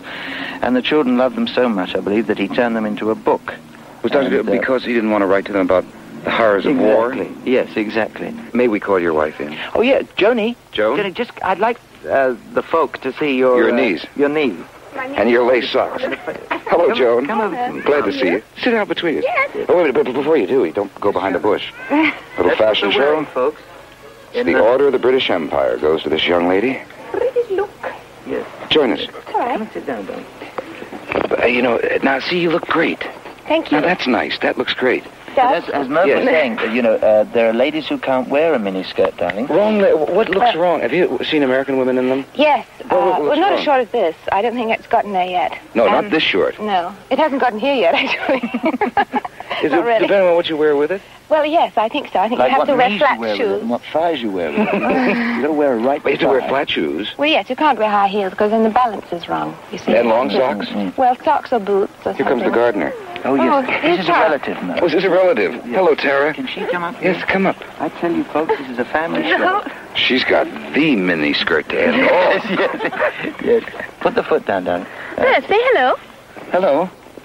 It's great seeing both of you here No, it's in England. lovely I thank you you. for letting us come and visit your home. You're very dear. And I'm glad to hear your home still is in Los Angeles. That means you have to come back. Oh, yes, yes. And much success with Dr. Do- That's a Thank you. family Thank you. picture. Oh, yes. It's not like Oh, Virginia Woolf. No, no, no. Thank you.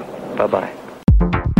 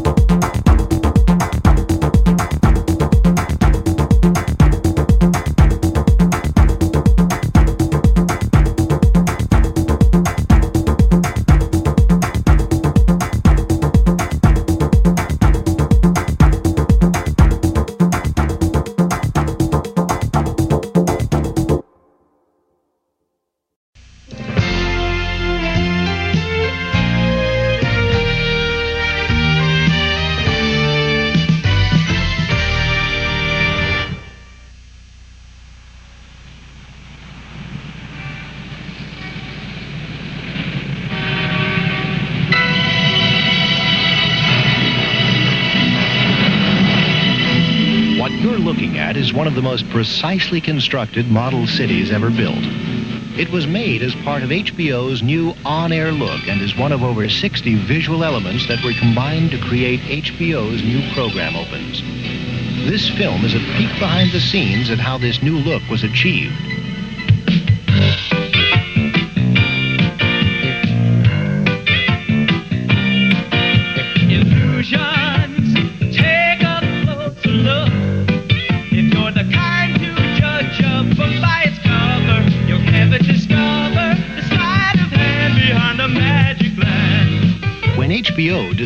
Create an opening to introduce our exciting new programming, we didn't want just a sign. We wanted to communicate to the viewers that when they turned on HBO, they were tuning in an entertainment center.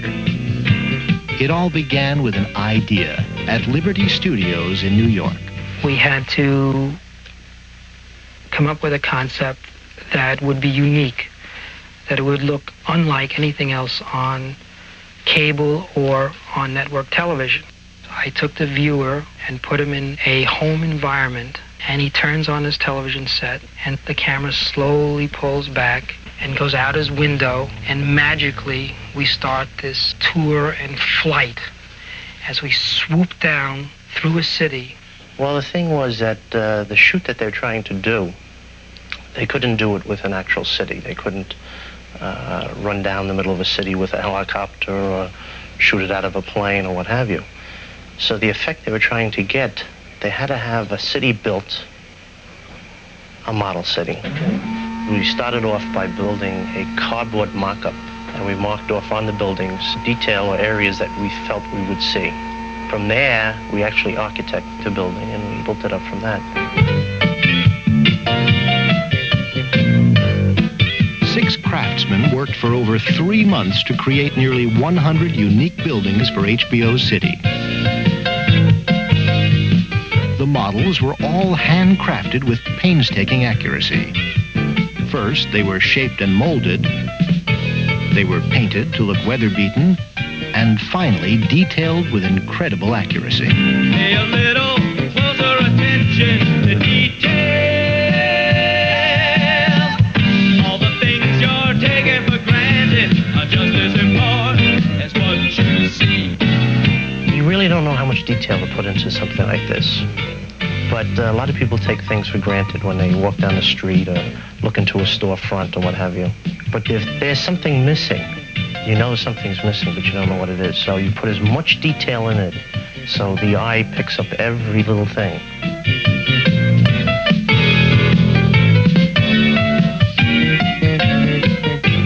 There's a working light bulb in every room in every building and headlights in the cars and buses.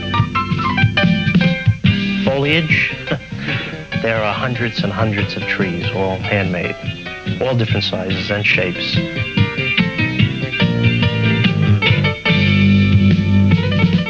The model was carefully covered with a tarp so an artist could paint the 16 foot tall cyclorama that creates the illusion of twilight.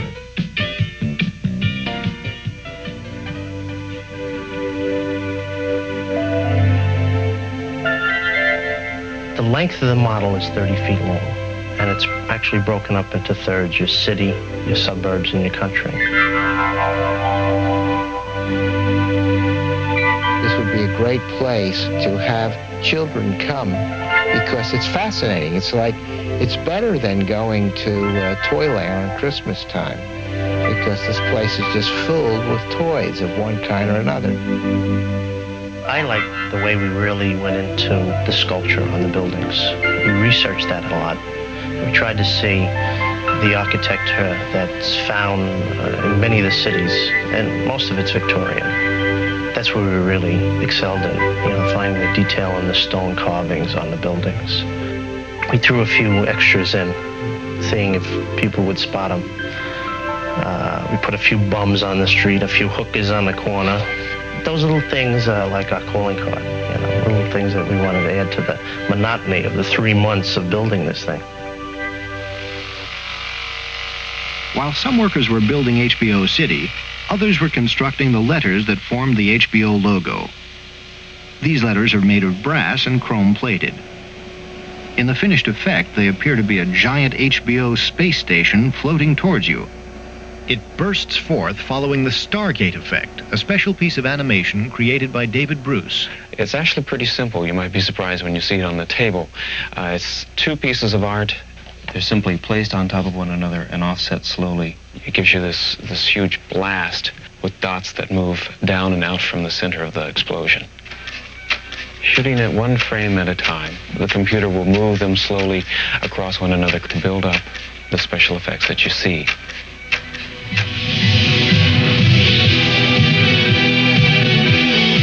The Stargate effect is combined with a star field, the HBO Chrome logo, and several other components, including a musical score with a 65-piece orchestra. Ferdinand J. Smith, composer and producer of the music. Well, what we were trying to achieve with this particular project on HBO was that they would have the biggest, most exciting sound on television. In other words, you can see some sitcoms and they'll have kind of kind of openings, and we wanted all of the music to reflect uh, how big and enormous a project this is. 24 hours a day of programming that interests people. It isn't just movies. Another special effect enables streaks of color to race around the O in the approaching logo. This is a special effects rig we built to put color arrays into the inside of the uh, Chrome O. Basically what it was is a series of fiber optics built with motors and gears and pulleys so that we can change the color and also move it around. Well, you know, you can set up a camera out on the street at night, and as the cars move by, their headlights and taillights leave a long streak. It's essentially the same effect. Reed Paul explains the smoke effect. Well, the smoke effect has gone through a lot of changes. First time we did it, we didn't have plastic in the room. We didn't have masks. We had no control over it.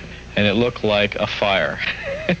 and it smelled like a fire, and when we were done, we did too. What it does is it gives the model atmosphere so that when you're looking down the street, a block or two blocks away isn't quite as sharp as where you are. It made our mountains soft, so when you're in one part of the model, the next part, which is really five feet away, looks like it's 100 miles away. When the model is finally photographed, it is done with a specially designed computer-controlled camera that can perform extremely complicated moves. It is filmed one frame at a time and takes up to 14 hours to shoot a scene that lasts only 20 seconds in the finished product. When you do a model sequence like this, is you shoot it with a motion control system, which was a camera motorized to make moves. And in the old days, you would actually have to go and hand crank everything, but now with computers, we have them motorized, and the computer actually does it.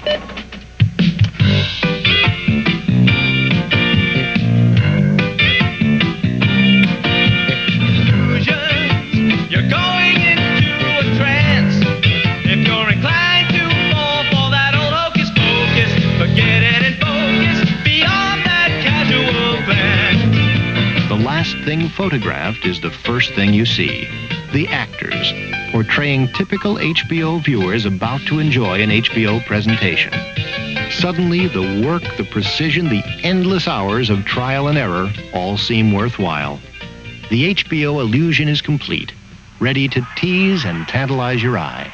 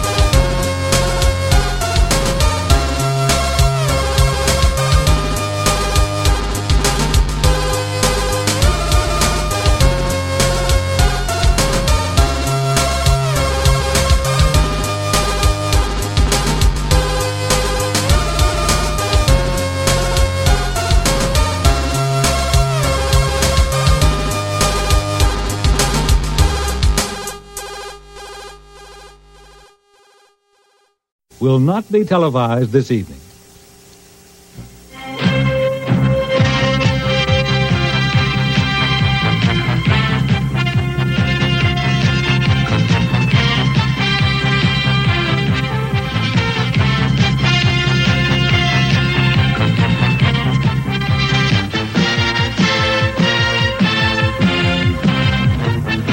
Tonight on a CBS special movie presentation, take the plunge into a magical musical wonderland with Sammy Davis Jr., Red Buttons, Shelley Winters, Donald O'Connor, Sherman Hemsley, Martha Raye, Imogene Coca, Telly Savalas, Anthony Newley, Arte Johnson, Roddy McDowall, Jayne Meadows, Sid Caesar, Ringo, Carol Channing, Jack Warden, Sally Struthers, Donna Mills, Ann Jillian, Steve Lawrence and Eydie Gormé, and many more in Irwin Allen's Alice in Wonderland. Next.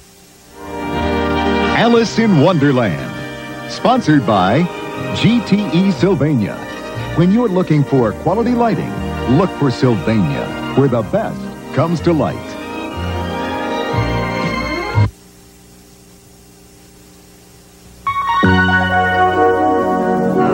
You see those lights? They're burning out too soon in ordinary soft white light bulbs.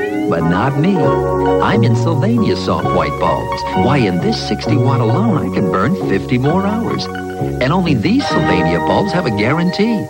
So get Sylvania soft white light bulbs instead of those guys with the dim future. Ask for Sylvania, where the best comes to light. Okay, that's four McDLTs, two large fries, and a Diet Coke. Right. Oh. It's hot. It's cool. Mm-mm. Ooh.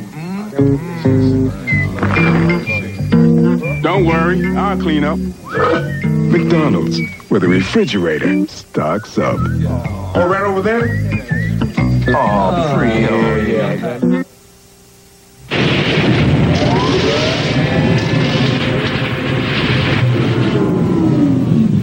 Failed again. How about these, Master? Hi there. My name is Teddy Ruxpin. How are you today? Fine. Well then, I would like to tell Teddy you Ruxpin, story. the world's first animated storytelling bear. Now available at stores everywhere. Windows on America. By, the land and the sky, rolling across America. With Amtrak's lower fares, you can travel across the country and back for just $275 or less. Or turn a one-way ticket worth over $50 into a round-trip ticket for just $7 more.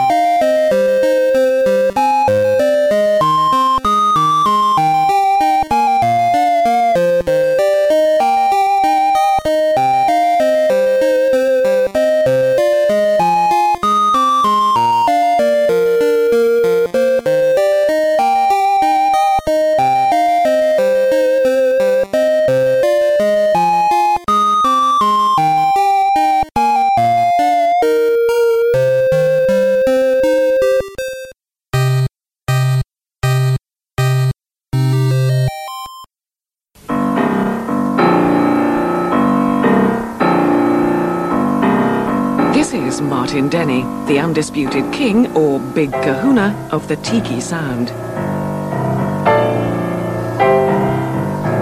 Well, anyway, so on and so forth. And that was the beginning of, of the sounds, the exotic sounds of Martin Denny.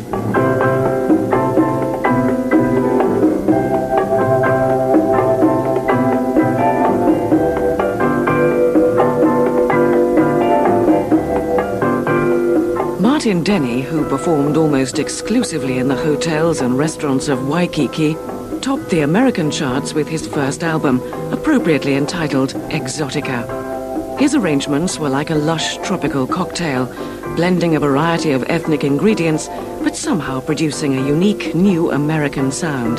The album notes for one of his early successes, Hypnotique, were written by James Michener. Martin Denny made Hawaii a very popular commodity.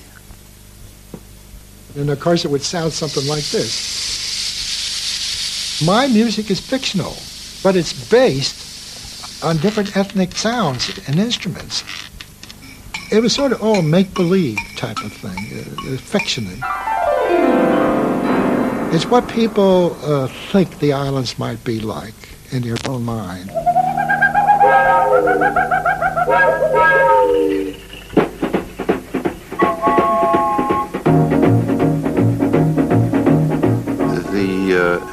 Exotic sounds of Martin Denny provided the glue for this artificial environment.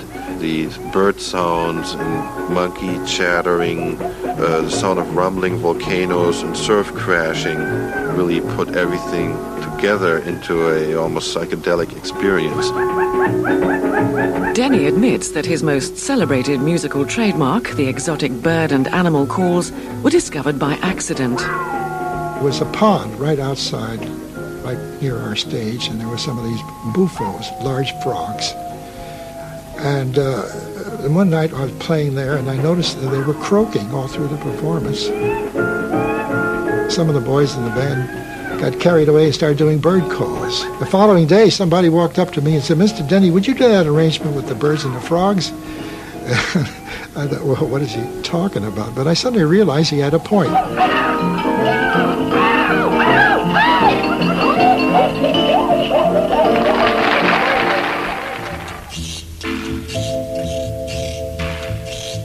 Martin Denny helped spawn a new wave of exotic, erotic sounds, best described as pagan pop. And by the early 1960s, the song titles and album covers were growing more and more suggestive. Tiki music and tiki culture had become so synonymous with sexual liberation that even Hugh Hefner himself, on his weekly television program, decided to throw a Playboy-style luau. Maintaining the highest standards of conduct, both on and off the job. It's important no matter what, but when you consider that our mission is not just law enforcement, but the teaching of law enforcement, our maintenance of the highest standards of conduct becomes even more crucial.